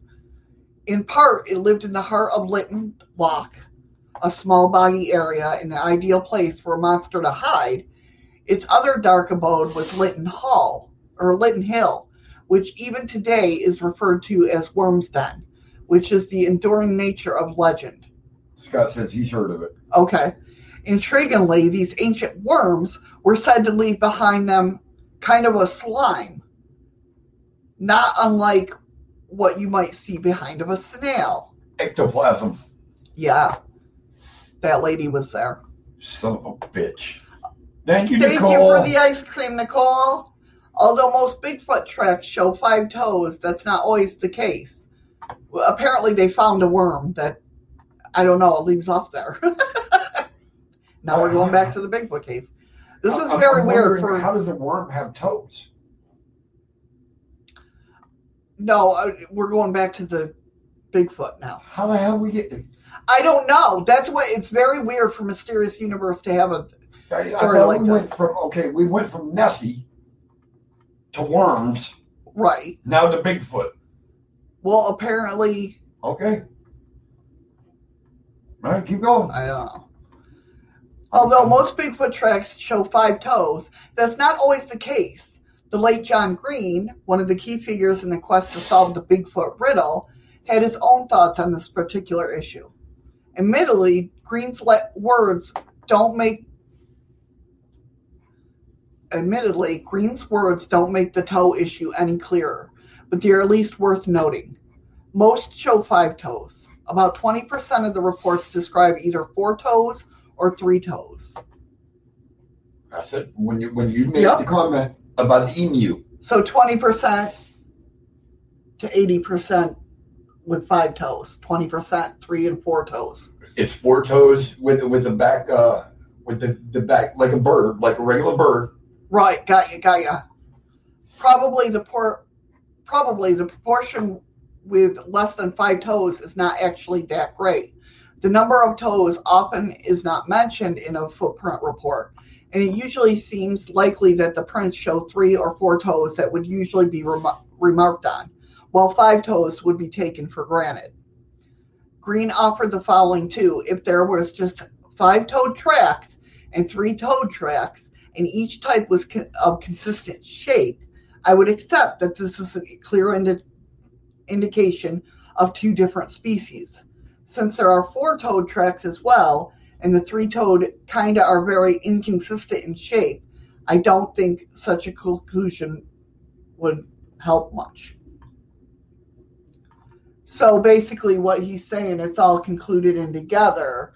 He don't think it's He's trying a to bird-like creature. He thinks it's just exactly, yeah. and that's pretty. That's a pretty cool story too. I mean, I know, Nicole. All those different difficult names. It's freaking Scott's fault. Just his fault. Scott keeps sending you subliminal messages. I'm doing stories.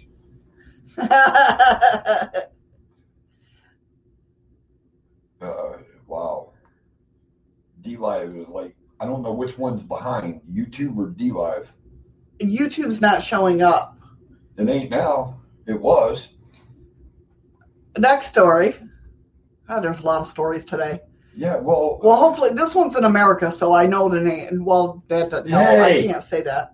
that is not very nice, Nicole. That's right. I agree with Nicole. I think she's hundred percent right. YouTube stop. I don't have chat on YouTube. Did we? Oh my God, Lordy be. I, I can't. I don't know if anybody else has typed anything or not. Is anybody in YouTube? I'll try to do this real quick. I know I was going to try to go to the page. Oh hell, we were froze up back to you showing. Uh, I don't know how chat kept going. It, it showed the uh, stone coming out that we were talking about looked like a double claw. Right. YouTube was froze on that. All right, I think I'm back. Nope, we're back. We're still there. It says started there it is. Yep, I got Good. everybody going now. Okay. All right. Freaky Geek says there is my test. He said, Moo. that is the test of all tests. All right, really, there for a minute, uh, our YouTube blocked up. Thank you, guys. You're right, YouTube is flipping.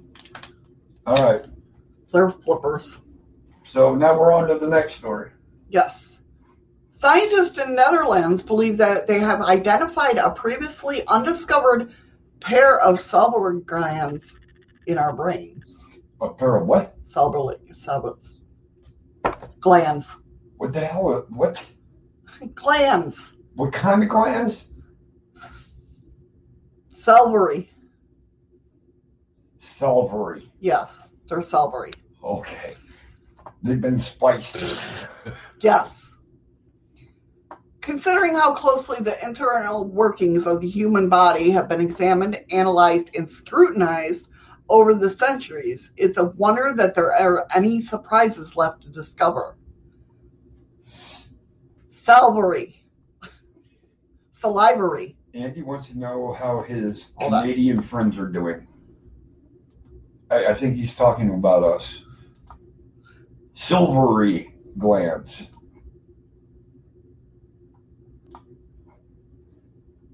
Salivary. Salivary. What he said. Salivary. I, I had to see it to understand what you were saying. Now I got it. You got it? Yep. Okay. And salivary is like what makes you drool and shit. That's, Isn't that Salvatore? It's still it, Saliva? okay. It comes from that kind of gland. Okay. Despite this, however, it seems that there is a mysterious set of organs inside our heads that, until now, at least had remained totally undiscovered by science. You're welcome. I tried, Scott, but he kept going on with it. Shut up, Scott. Just worry about your own fucking. Yeah, life. spit. Spit glands. There we go. Spit glands. No. Um, That's pretty much what it is. Why not say mucus gland? Okay, because it's not a mucus gland. well, so, so- yeah, relating to or secreting saliva. That's not mucus. Mucus is Yeah, that's true. Okay, according to the study, co-author Dr. Matthias Valstar and his colleagues, these two new glands can be found in the nook where the navel cavity intersects with the throat. They're in the nook. Hold on. Navel cavity Navel cavity's here, connects with. the throat. That's where the boxing bag is. Yes, and your tonsils. Well, I don't have any, Me neither. but that okay. Thank you for the follow. Thank you. I don't know who's following. Oh, it's it's Amy's mom. Hey, Amy's mom. Who are we talking, Amy? What the paranormal? Oh, Thank you for the follow. So yeah, so these, you know, I have no more. Scott's like I have no more room for in my head for any more glands. It's like I'm full up. oh, no, this uh came Wednesday the twenty first, October twenty twenty. That was two days ago. Um, there are three other known major types of these glands. One set is under the tongue, one near the ears, and another below the jaw. So can I ask what the hell took him so long? And all To sudden- find it, I know it's Mandela. See, Mandela shit. But now uh, you figure when they realized that they could remove tonsils to make your throat and everything feel better, they would have found them glands. Yeah, because they sat in a nook, right? And the nook is where your tonsils sat. Yeah. So how did they not ever notice this until two days ago? And they've been removing tonsils since when? Yeah, for a long time. Okay. says, given the small scale of the study and the potential significance of the find, it would be the first identi- identification of this kind in nearly 300 years. There's still a lot of work to be done to validate it. Nonetheless, the researchers remain op- optimistic, and what they found is something special. No, it's something that we're mulate, muti- mutating. I can't talk anymore. No, We're just going to go with words that flow. Huh? Freaky says, is not Nanook a place on Earth? She didn't say Nanook. I don't they even know what in a nook. Yeah, it sat in a nook. Listen, Freaky, I'm having a hard enough time getting through these stories. Actually, I think we're doing pretty good, Yeah, this is true. even though you got like seven more. No Mandela shit. Well, yes, it is a technical term. Yeah. That's why I had to show that instead of hide it. um, so 300 years. Nonetheless, researchers been, remain optimistic. It, I was quite shocked that here we are in 2020 and have a new structure identified in the human body. Well, hello, yeah, that's kind of strange, and something weird's going on with our bodies if that's the case. That's the way I look at it. Nook, Roxburghshire, That's right. you go, Missy. That's Did right. I, I, I think I actually said that right. No, it would be Shah, according to Andy. Oh, that's Shire true. is Shah. The, the H is silent. You got to do the Shah. So it'd be wait, wait, wait. Roxburghshire. No Berg. I think it's Roxborough Shah. No, it can't be Borough, Well, it can be because it's their talk. but it's not.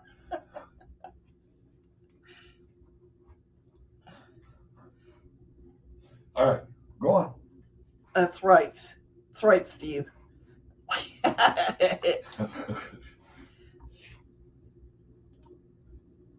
so, guys, I'm excited because you know I'm into crypto- cryptozoology. There is a new documentary for the Mothman. Oh shit! From this angle, it looked like a palm tree. Sounds Wow. like we're doing we're doing a documentary on a blade of grass. Yahoo! So everybody knows what the Mothman is, right? So this Mothman legacy is coming out, or it's already out, I should say, but I was excited and wanted to share with you guys in case you didn't know. We'll play the trailer. It's set to lift the lid once more off the one of the most famous chilling urban legends in U.S. history. Described as a human-like entity with wings and glowing eyes, Mothman gained prominence after it was sighted multiple times in around Point Pleasant, West Virginia, from 1966 to 67. The- that was just before that bridge collapse, wasn't it? Right. The first reported sighting occurred in November of 1966 when five men who were digging a grave in a local cemetery described seeing a strange figure swoop over the trees ahead. The creature was seen again only a few days later when two couples driving through the area picked up a terrifying sight of a human shape, human-like shape with glowing red eyes illuminating in their headlights. As time went on, more and more people reported seeing the creature. When 46 people died in the collapse of the Silver Bridge in December of 1967, Mothman came to be associated with the disaster. I, I would agree with Steve if it wasn't for the simple fact of how big this thing really is. Yeah, Steve says Mothman could be a mega bat or commonly known as a fruit bat, maybe escaped from a zoo or a private collection. It, it, it's way bigger than something like that. I mean, I mean there are uh, bats that are as big as humans. Uh, But I- I think this is bigger. maybe their wingspan would be as tall as a human could be, but their body, I don't think is as big as a human's. Well, yeah, no, there is there is pictures out there that Wow. yeah. Well, I'm gonna have to look, Steve. Seriously. What if the origins of this element trace back much further and go deeper than anyone realized? And what uh, what if the sightings never ended? Well, because they haven't. Right, yeah. So here's the let me go ahead and share this and we'll watch the trailer. Not sponsored. Not sponsored.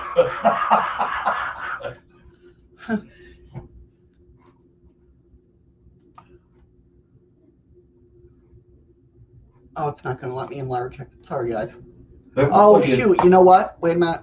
that looked like an owl with bright red eyes. Hold on a minute, guys, because I gotta read That's popping. I forgot to share audio as always. Excuse me. Okay. Oh, there it goes.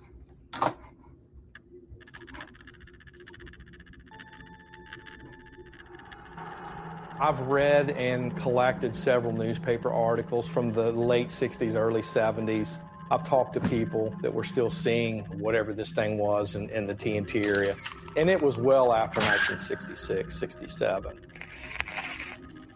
Some people describe the wings as looking like bat wings. Some describe him as having feathers. He looked flesh and blood, but yet his eyes looked See, electric. that kind of looked like an owl flying, flying there. By the time I sat up to look out the window, because I thought whatever this was was going to fly right into the window, it the wingspan of this covered the windows. A barn owl.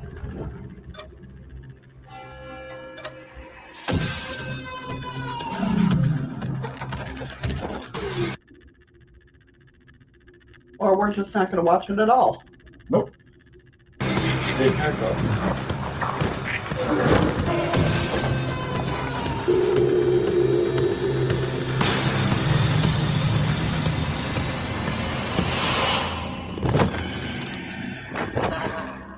I almost get the feeling that once it was suggested in the movie that people had seen the Mothman at Chernobyl, I think it became sort of part of urban legend. It's kind of stands up a little bit and puts out what I've seen. And this is where they blame or him. Something. And they reach But he almost was there beside the save road. that.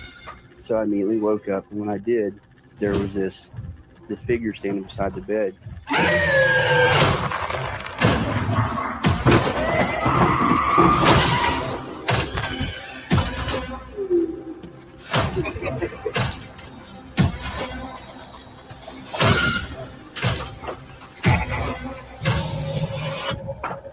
Let me rephrase that.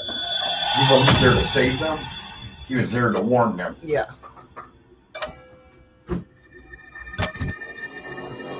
So I definitely want to see that. What do you guys think?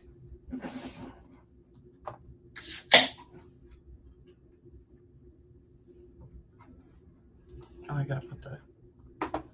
I don't know. It, it's hard to tell if Mothman is actually real. If he is real, I think, like you said, um, to me, it's you guys have heard my opinion on it before. I really think uh, Mothman is not an evil being. It's called the Mothman Legacy. And one about two feet. Oh. You you you had a, a, a Mothman. No, I think he's talking about a bat. Yeah. Well, I had a barn owl about a foot above me. funny. Yes, it does, Freaky Geek. You're right. It does look like Jeepers Creepers. But to, to me, the Mothman is there. It's an elemental type being. It's here to warn us of di- different things, especially if it, it was at Chernbol. And, you know, we've seen it all over. Well, at least I have in different stories. I've seen it all over. Um, although I never, like, carried out to see if um, things that happened after it was seen in different things. And, Places? and that's why I think he gets the bad rap. Yeah, yeah. Because he's seen. I think he's here to warn us. And then something happens drastically. Right. But he's there to warn us. Yeah. He's not there to do that. Right. I think it, it's an ancient being. Chernbol, I believe, was before. Let me see. Good question, though. I, I think it was before. Oh, no, it was after. I thought it was after. 86. Turnbull happened in 86. That was years after. Yeah. Good question, though. Middle, he was in the middle of Indian Ocean at Indian Island. That's awesome. Okay, but I, I, I look at it this way too. I- i- If the Mothman was going to do damage, he was spotted in what 1966 at the bridge. 67 is when 67. Okay. Yeah, but they seen him before that. And the bridge didn't collapse until 68. No, 67 is when the bridge collapsed. They saw him at 66. Okay, 66, so 65. why would it take him a year to decide to decide to make Right. the bridge collapse and then take off? So that that theory there just don't it, it that doesn't add up. unless he's taking his time flying in and unloosening bolts. Well, another thing is because they think his house was back, he was using those old bunkers, the old um um ammo bunkers that were built. And then people would go there to party. That's where kids would go there to party. So I think it kind of like flushed them out from there. Well, I don't know. Steve just said something in the water, maybe in that area, a chemical spill, everyone hallucinating, possibly. I mean, it could be mass hallucination, but it, Oh my God, Nicole. Does the, eh, I think you know you're getting as bad as Andy and Eli and Steve. Does the Mothman has mothballs? I didn't. It, that didn't pop up on mine. Yeah, I'm reading it right there. um, and then Freaky Geek says, uh, you would think if this person is doing research over a period of several years, we only get a few clippings and not many of them. Because if it's an elemental, it's going to be like Bigfoot. They want to be seen when they want to be seen. Like I think the Mothman is more. Oh, it does. I I did see that one. Does the Mothman have mothballs? Uh-huh. Yeah. Okay. Um.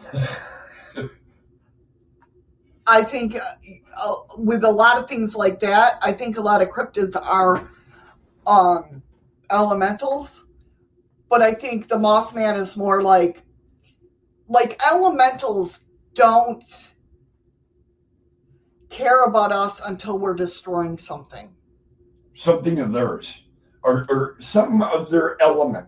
of their yeah of their earth um and like sills you see sills all the time at least i do I Cleaning the skies. You, you, they don't care about it they're worried about cleaning the sky it's not like even like i hate to say this but like when i passed on when i had my near death experience i wasn't worried about i didn't care about anything i just cared like the weight of the earth of living in the world was off of my shoulders i wasn't Exactly, Steve.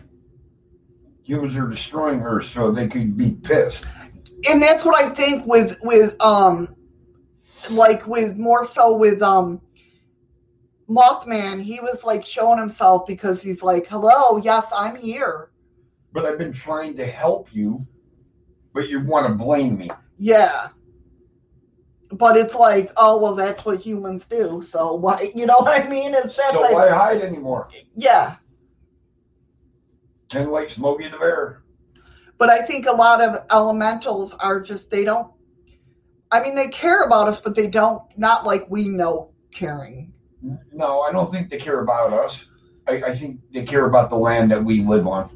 I, I don't think personally they, they could give two rats asses about us because of the way we destroy what they try to protect. Yeah, yeah. I mean, that could be. And Steve, I mean, I I've had discussions about that. How humans? What if we're the aliens? We came and invaded their space. And, and, and how long how long of a talk have we had about this? Yeah, We sat for almost three or four hours talking about that. yeah, We we this is not our home. We are the ones in a fishbowl that are pets to the ones that actually own the earth. kind of. It's kind of more or less like, oh, we're here. We might as well let them stay. You know what I mean? That What type I'm of saying, thing. We're, we're pets. I, I mean, it's like you dropping a, uh, an ant in, in, into an aquarium, and then you drop two or three ants and let them reproduce, Right. and then they now they get this colony going, but yet you can destroy them or let them keep growing and, and expand them, Right. and that's And maybe that's are. why I like the Mayans and the Aztecs and that's all that. what we are to them. right. Um, maybe we're just science projects. Maybe. maybe when you die, it was your turn that you you got um, a lobotomy or you got in their eyes Right. you just had a lobotomy done or or you got you know Right. it's something and that's what caused you to die but in our world you just had a heart attack or you had cancer and people with cancer how do we know you not How do you know you're we, not we're not rat? cancer to the earth? You're not a lab rat in, in, in their world. Right. So I mean, who's to say we're not cancer in their world? That's that's exactly what I'm saying. Gotcha. Yeah, yeah, yeah. I think about that shit all the time. So the next thing I have is from the same documentary that we gotta freaking watch. Robert Friend. Robert Friend. He was he's no longer with us, but um, late Lieutenant Colonel hinted a fate of Blue Book project. A new documentary has hinted that we could what could be the real reason the US government shuttered its UFO pro- program. Carried out by the US Air Force between 1952 and 69, Project Blue Book was an in-depth study of identified flying objects, the largest of its kind ever undertaken. I can't wait for Indy to get his get his computer back. I know. It had two main goals to determine if UFOs were a threat and to scient- scientifically analyze the data. By the time the project ended, it had collected archives of some 12,618 UFO reports. While most of these were deemed to have conventional explanations, a small percentage of these sightings remain unexplained, even after being subjected to stringent analysis. So, are you guys ready for this? I chose this. I had to. I had to keep, not keep it. I was didn't want to keep it from Eddie. I had to show him this morning. Well, she also knows how I I felt about the uh, program, um, the Blue Book Project. yeah. I, I was a die-hard watcher of that program. He was. So here we go. You guys ready? In 1969, the Air Force officially ended its public investigations. Which would suggest what? Well, I That mean, they knew what it was? or didn't know what it was. Also the other way. Yeah, they Look did the know look on his face.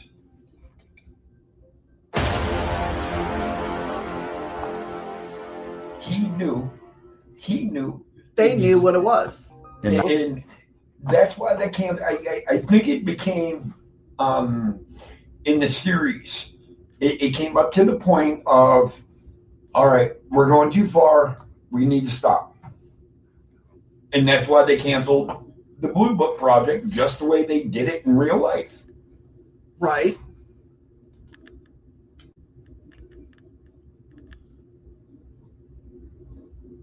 Oh, I believe they're real.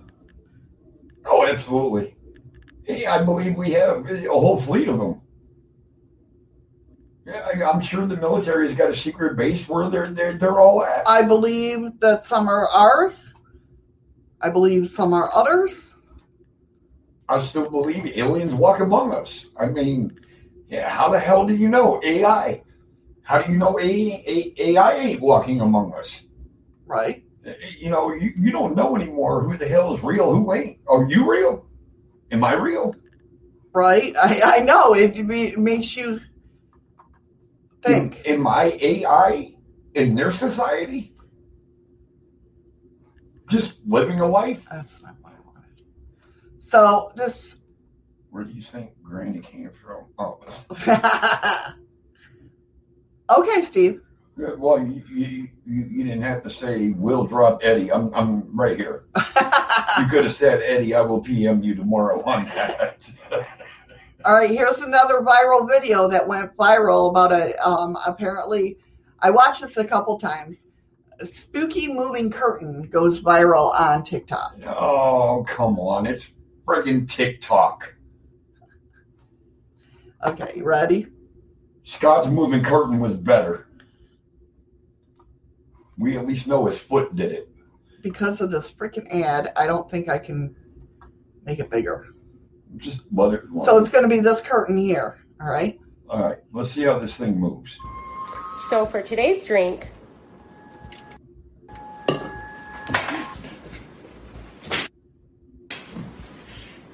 Okay, now here, here, here- here's the problem I have with that. Start that from the beginning Okay, again. I gotta wait till it ends, honey. Oh, okay. Oh, well, I, I thought. What did do you want to say? What you? Okay, the curtain in the middle. Okay. Yeah. It looked like somebody actually pushed into it and ran their hand down. Right. Obviously, he couldn't run sideways either direction, but he could have turned around and ran backwards. Why are you sitting there with the screen door wide open? Your Maybe they live in Florida. Your sliding glass door. And That's a, a really good reason not to sit there at night with your glass door wide open. I lived in Florida 13 years. Oh yeah. You see, now how are they getting a picture of this? Oh, now let's see the point of view of the ghost. See, no, I'm not buying that. Sir Isaac Hunt. I can't reach Hud, but due to nagging But the best, they came to hunt your worst nightmare. Thanks, Andy. I appreciate it, buddy.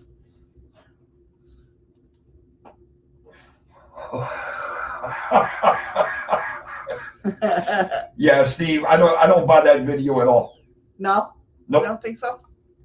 Exactly, Scott. He ran straight back. I know it's Andy. I just said thanks, Andy.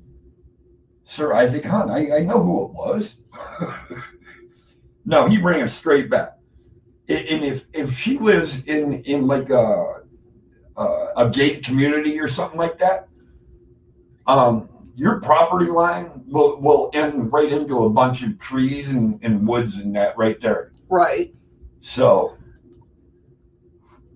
Jesus, Restream chat just stopped it working at all. It wasn't at the same time, Freaky. Uh, they were just showing the, the perspective view of how a ghost would would uh, perceive that situation. That is fake as shit. That's why I said TikTok, and I started laughing. Yep, it's definitely debunked. It- number one, living in Florida for 13 years. nice, Andy. That's a big tampon. She's holding. Must be a very popular girl. but living in Florida for 13 years, at that time of night, with with mountain lions and everything, you do not leave your your window, your, your sliding glass doors and shit open like that. Well, I don't know. I just said Florida because it's a hot place. I agree. It, it's hot, but you don't leave your fucking windows open like Okay, that. but we did in New York. We left our door open. We're talking Florida. Okay, but I don't know. She might have left in New York. You said it was in Florida. No, I didn't say it was in Florida. I said it could be Florida because it's hot. Play that clip. I, I want to I know. What, left it. I I want to know where this bitch is from. you got to go to her TikTok. I don't want to go to Her her name TikTok. was like Anna Bananas or something. I don't have TikTok. Okay, Oh, guys. you- Did you see Steve? Yeah. And his team is flowing. Looks like Scotland. you sure it wasn't Canada? Ooh. no, freaky geek, no. No. If that was the case, I wouldn't He hang outside you bonfires. have screens. We didn't have a screen door on the trailer. We where we lived, we weren't worried about anything either. Oh, things could come in there, believe me. Oh yeah, whatever came in, besides the stray cat, and then we adopted it. So, no, I'm not going to growl in relation to listen. Andy, get your goddamn computer working. We got to go live tomorrow. you mean Steve? Um, like Scotland. Oh, possibly could be Canada or Russia. she had a French accent. Guys, I'm, I'm really serious about this. Talking about Russia. Scott, get ready for tomorrow too. God damn it. I'm not even going to try to pronounce this name because it's a Russian name. Vladimir. No, this is the name in case you really want to go look at it. Spell it. Just put it in. I did. Oh, there it is. Novus Berserk.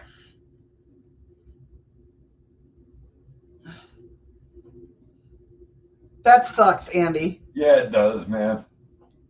Yeah, but eastern Alaska, possibly southern Russia, which is in northern Canada, but eastern Alaska. What the fuck is wrong with you people? No, yeah, Nicole should be the one we're asking. Yes, we'll go with that. we'll say what Nicole said. Yep. Nope, not trying to say that word. So anyway, she's a resident of this place that we will not say.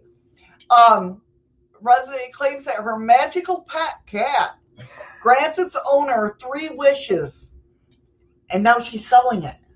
Hold on. Yeah, Why would you sell a cat that that offers you wishes? well, this is why. Listed on Russian classified ad platform Avito, the magical feline, which goes by the name Vinsik, is being sold for a whopping $127,000. That's it, guys. How much? $127,000. That's it for a cat that can grant you yes, wishes. that's it. Uh huh. It's um I think I'm gonna sell the cat for a hell of a lot more than that. its owner, a woman named Elena, Exactly, Steve. what? He says, "What a load of shit." claims that she had only discovered its abilities by accident. It works for only the owners, she said. I need an apartment, and somehow I told Vincent, for fun, fulfill my wish. Okay, And- now Vincent's the name of the cat. Yeah, Okay. I think it was, it's spelled V I N S I K or uh, S I K, but I think they were like Vincent. uh, the autocorrect Okay. made it Vincent. Um, fulfill my wish, and literally the next day, I realized that I had that everything would come true. You know, and and please don't take this the wrong way, baby. But I prayed to a pussy to get something, and I got it. That's I mean, a cat. yes, A- a- I a I pussy know cat. what you meant. You immediately feel the events are starting to take shape as they should, and a month later, I already had an apartment. Do you think that that is a, self-induced delusion? It could be she could have manifested that That's herself. Yeah, his mother, Octaviante Lolita, was like a real witch, black as coal, and also loop, lop-eared. That would be a pretty cat. That would still be a pretty cat. Was that the one with the big floppy ears? Yeah. His dad, Rochester, talk about synchronicities, a healthy blue cat, but with straight ears. The fantastical cat has since lived with her for nine years. When quizzed over why she would want to part with such an animal, Elena explained that the cat only grants its owner three wishes, and she's already used her up. Now here's Used my question. up.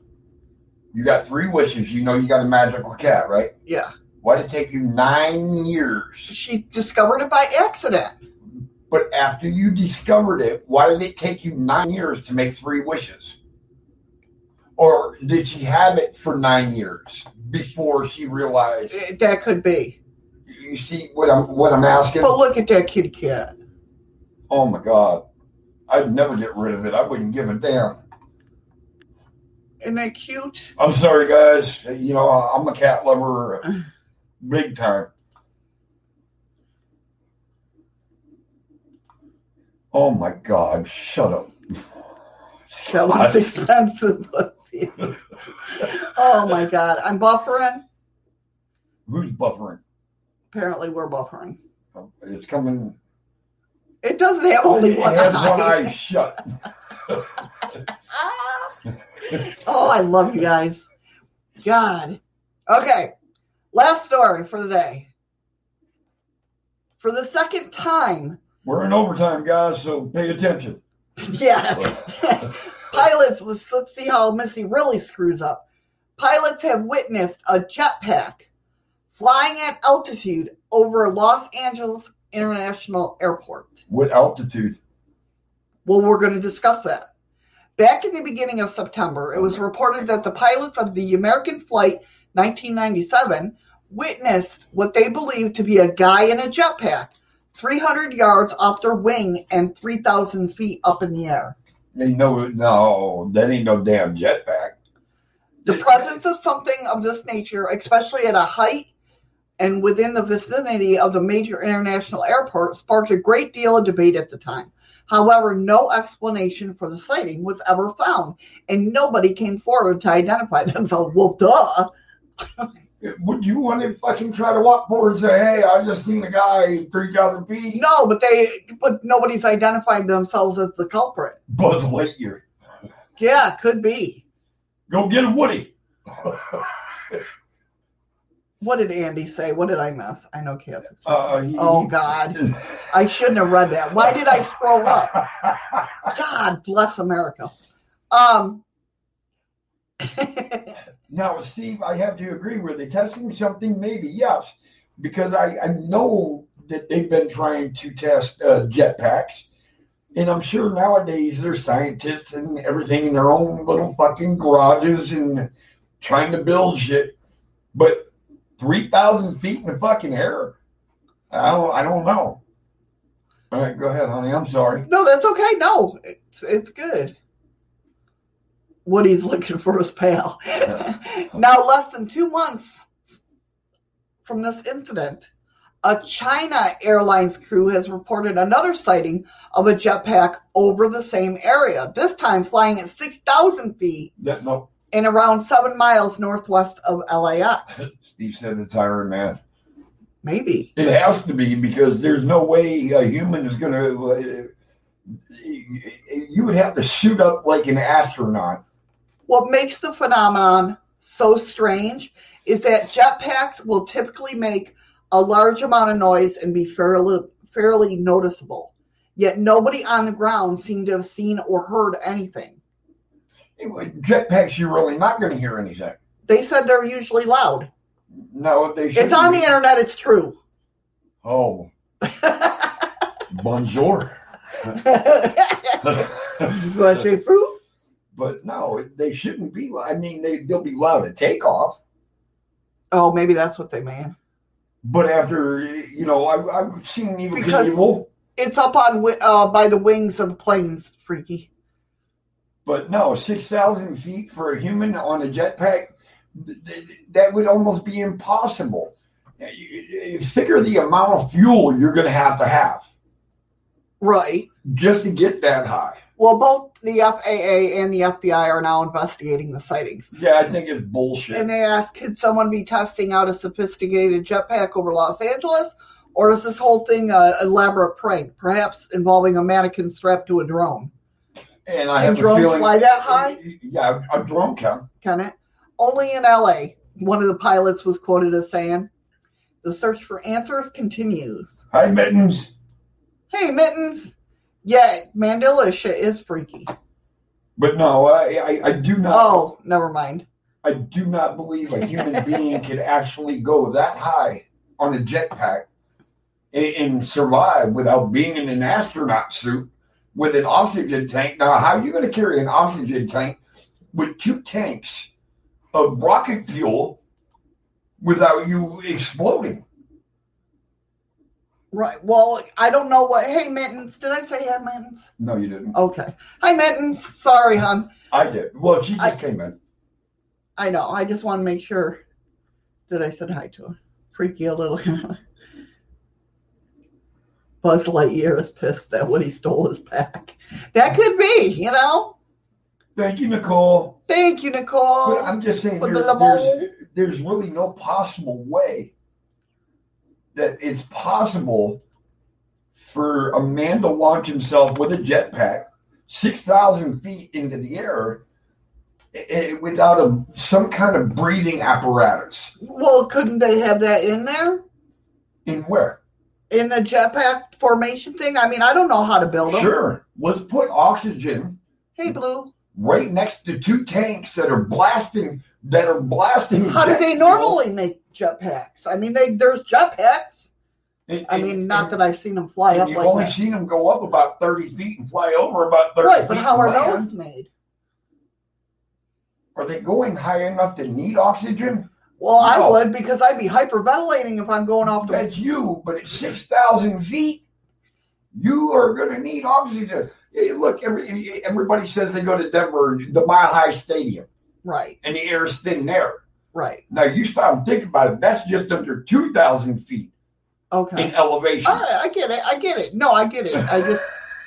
That's right. They might use a granny snorkel. That's right.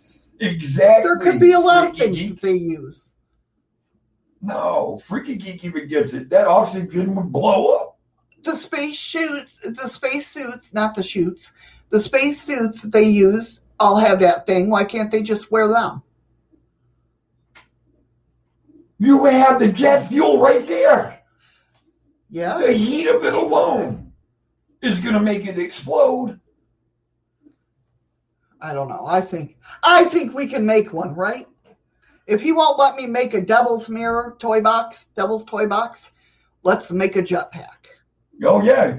Okay. Andy, What do you you're right. think? Flames can't exist without oxygen. You're absolutely right.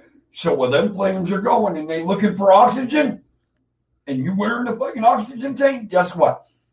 It will Boom. blow up before the left. Freaky, I thought you were on my side, man. Yeah, um, so Only way is reverse engineering, like UFO tech. Yeah, exactly. We've had it for years. See, sorry, you don't no, know. they, it- there's no way around that. You you can't get around that. Steve, thank you, thank you. Exactly. No one ever watches James Bond anymore. Oh my God! For fuck's sake! That's what I'm saying. Damn it. You guys, you know, holy shit! And, And you liked what? The one with the kid in it? Huh? The Knights of the Round Table there, the um what's his oh, uh, the the uh, they had techie stuff like that. I'm sure they had a jetpack in the back. what the fuck was it? The the, the Knightsman? Yeah, that's it. The Knightsman. Oh hell yeah, that's a goddamn good movie. That's right, Nicole. Thank you very much. High pressure, pure O2, but the tank don't explode. Yeah, impossible for that to happen, Andy. I am sure the Knightsman had in their little clothing store there, shoe store, hmm. that they had a jetpack back there. I It- it- it guarantee was- they did. It, it was a gentleman's store with suits and shoes. Yeah, all right. Well, either way, one of those doors There, there's opened no up way. to the There is no way for a human being to fly six thousand feet in a fucking jetpack without dying. Can we try it with you? Sure, Just to let's do prove it. me wrong? Let's do it. I'm game. It does. It does give great great gas mileage. It, depends on how many times she's got You to got you got to watch out for trees though on those takeoffs, man. It's scary. That's why you're looking for an open road. I know, but and well, you got to get used to it too. When you're first taking off, it's like taking off in an Kind airplane. Yeah, because it's like you forget that you can actually do it. Uh, so you know it gets scary. It's like oh shit. You start up and you, you come down real quick and Yeah, start yeah, running to 'cause keep you get scared. Oh, yeah. okay. Oh, here we go. Ah, See, fuck with me some more. ah. All right, I think I caught it.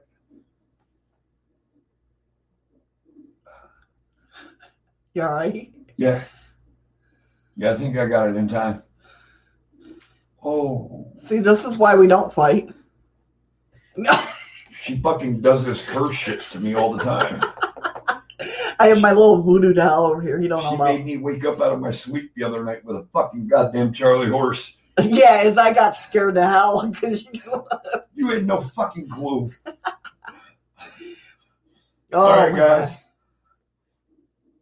Uh, Get on over to DLive. absolutely. You I better hurry put- up, get there. I'll put 200 lemons in the chest. I just want to say what an amazing day we had. You guys are, are just absolutely the best. Could be the Moss Man. I, I just want to say fist bumps, hugs, stay safe, stay strong. And I will get to see you on my channel tomorrow. Right? Right, Andy? that would be a sight. Canada rules I'll the do that world. Canada rules. All right, guys, you over there on DLive? Oh, Uh, good good to to see you see too, you too, Mittens. Oh, well, sorry. I just got yelled at by my own cha- channel. Why? Said another person already did that. Did what? unhid her message. I don't oh, know I why. did. I, I, I did it before you. YouTube yelled at me for my own channel. Another person did that. Excuse me. All right, guys, I am pressing the button and distributing the rewards. All right, if it doesn't pop up, Steve, talk to you later. all right, Steve. Part of my debunk team Thank right you guys there. so much for coming in. I appreciate it so much. That's part of my debunk team right there. See that? That's right. Andy, we miss you loads, man. I do, man. I do. 10 seconds, guys. If it hasn't popped up, hit the chest itself. You need to hurry up and come back, brother. Yes, we miss you lots. Thank you guys so much for watching. I hope you had fun. We try to make the show as interesting. Oh, All right. Wow. Nicole. Nicole got 108.6 Lemon. Because she's stayed in goddamn D line the whole goddamn time. Or You didn't three. get, yeah, only three, yeah. Freaky Geek, you got 62.8, and Blue got 45.6. What do you mean she only got three? I didn't say she. Freaky Geek's a guy. Oh no, no, I thought because you were saying Nicole, Oh, and then I just seen I only got three, and I thought it was Nicole. I got it all backwards. okay. All right, guys. Thank you so much for being here. We love you guys so much. Past life. There he goes. That PLE.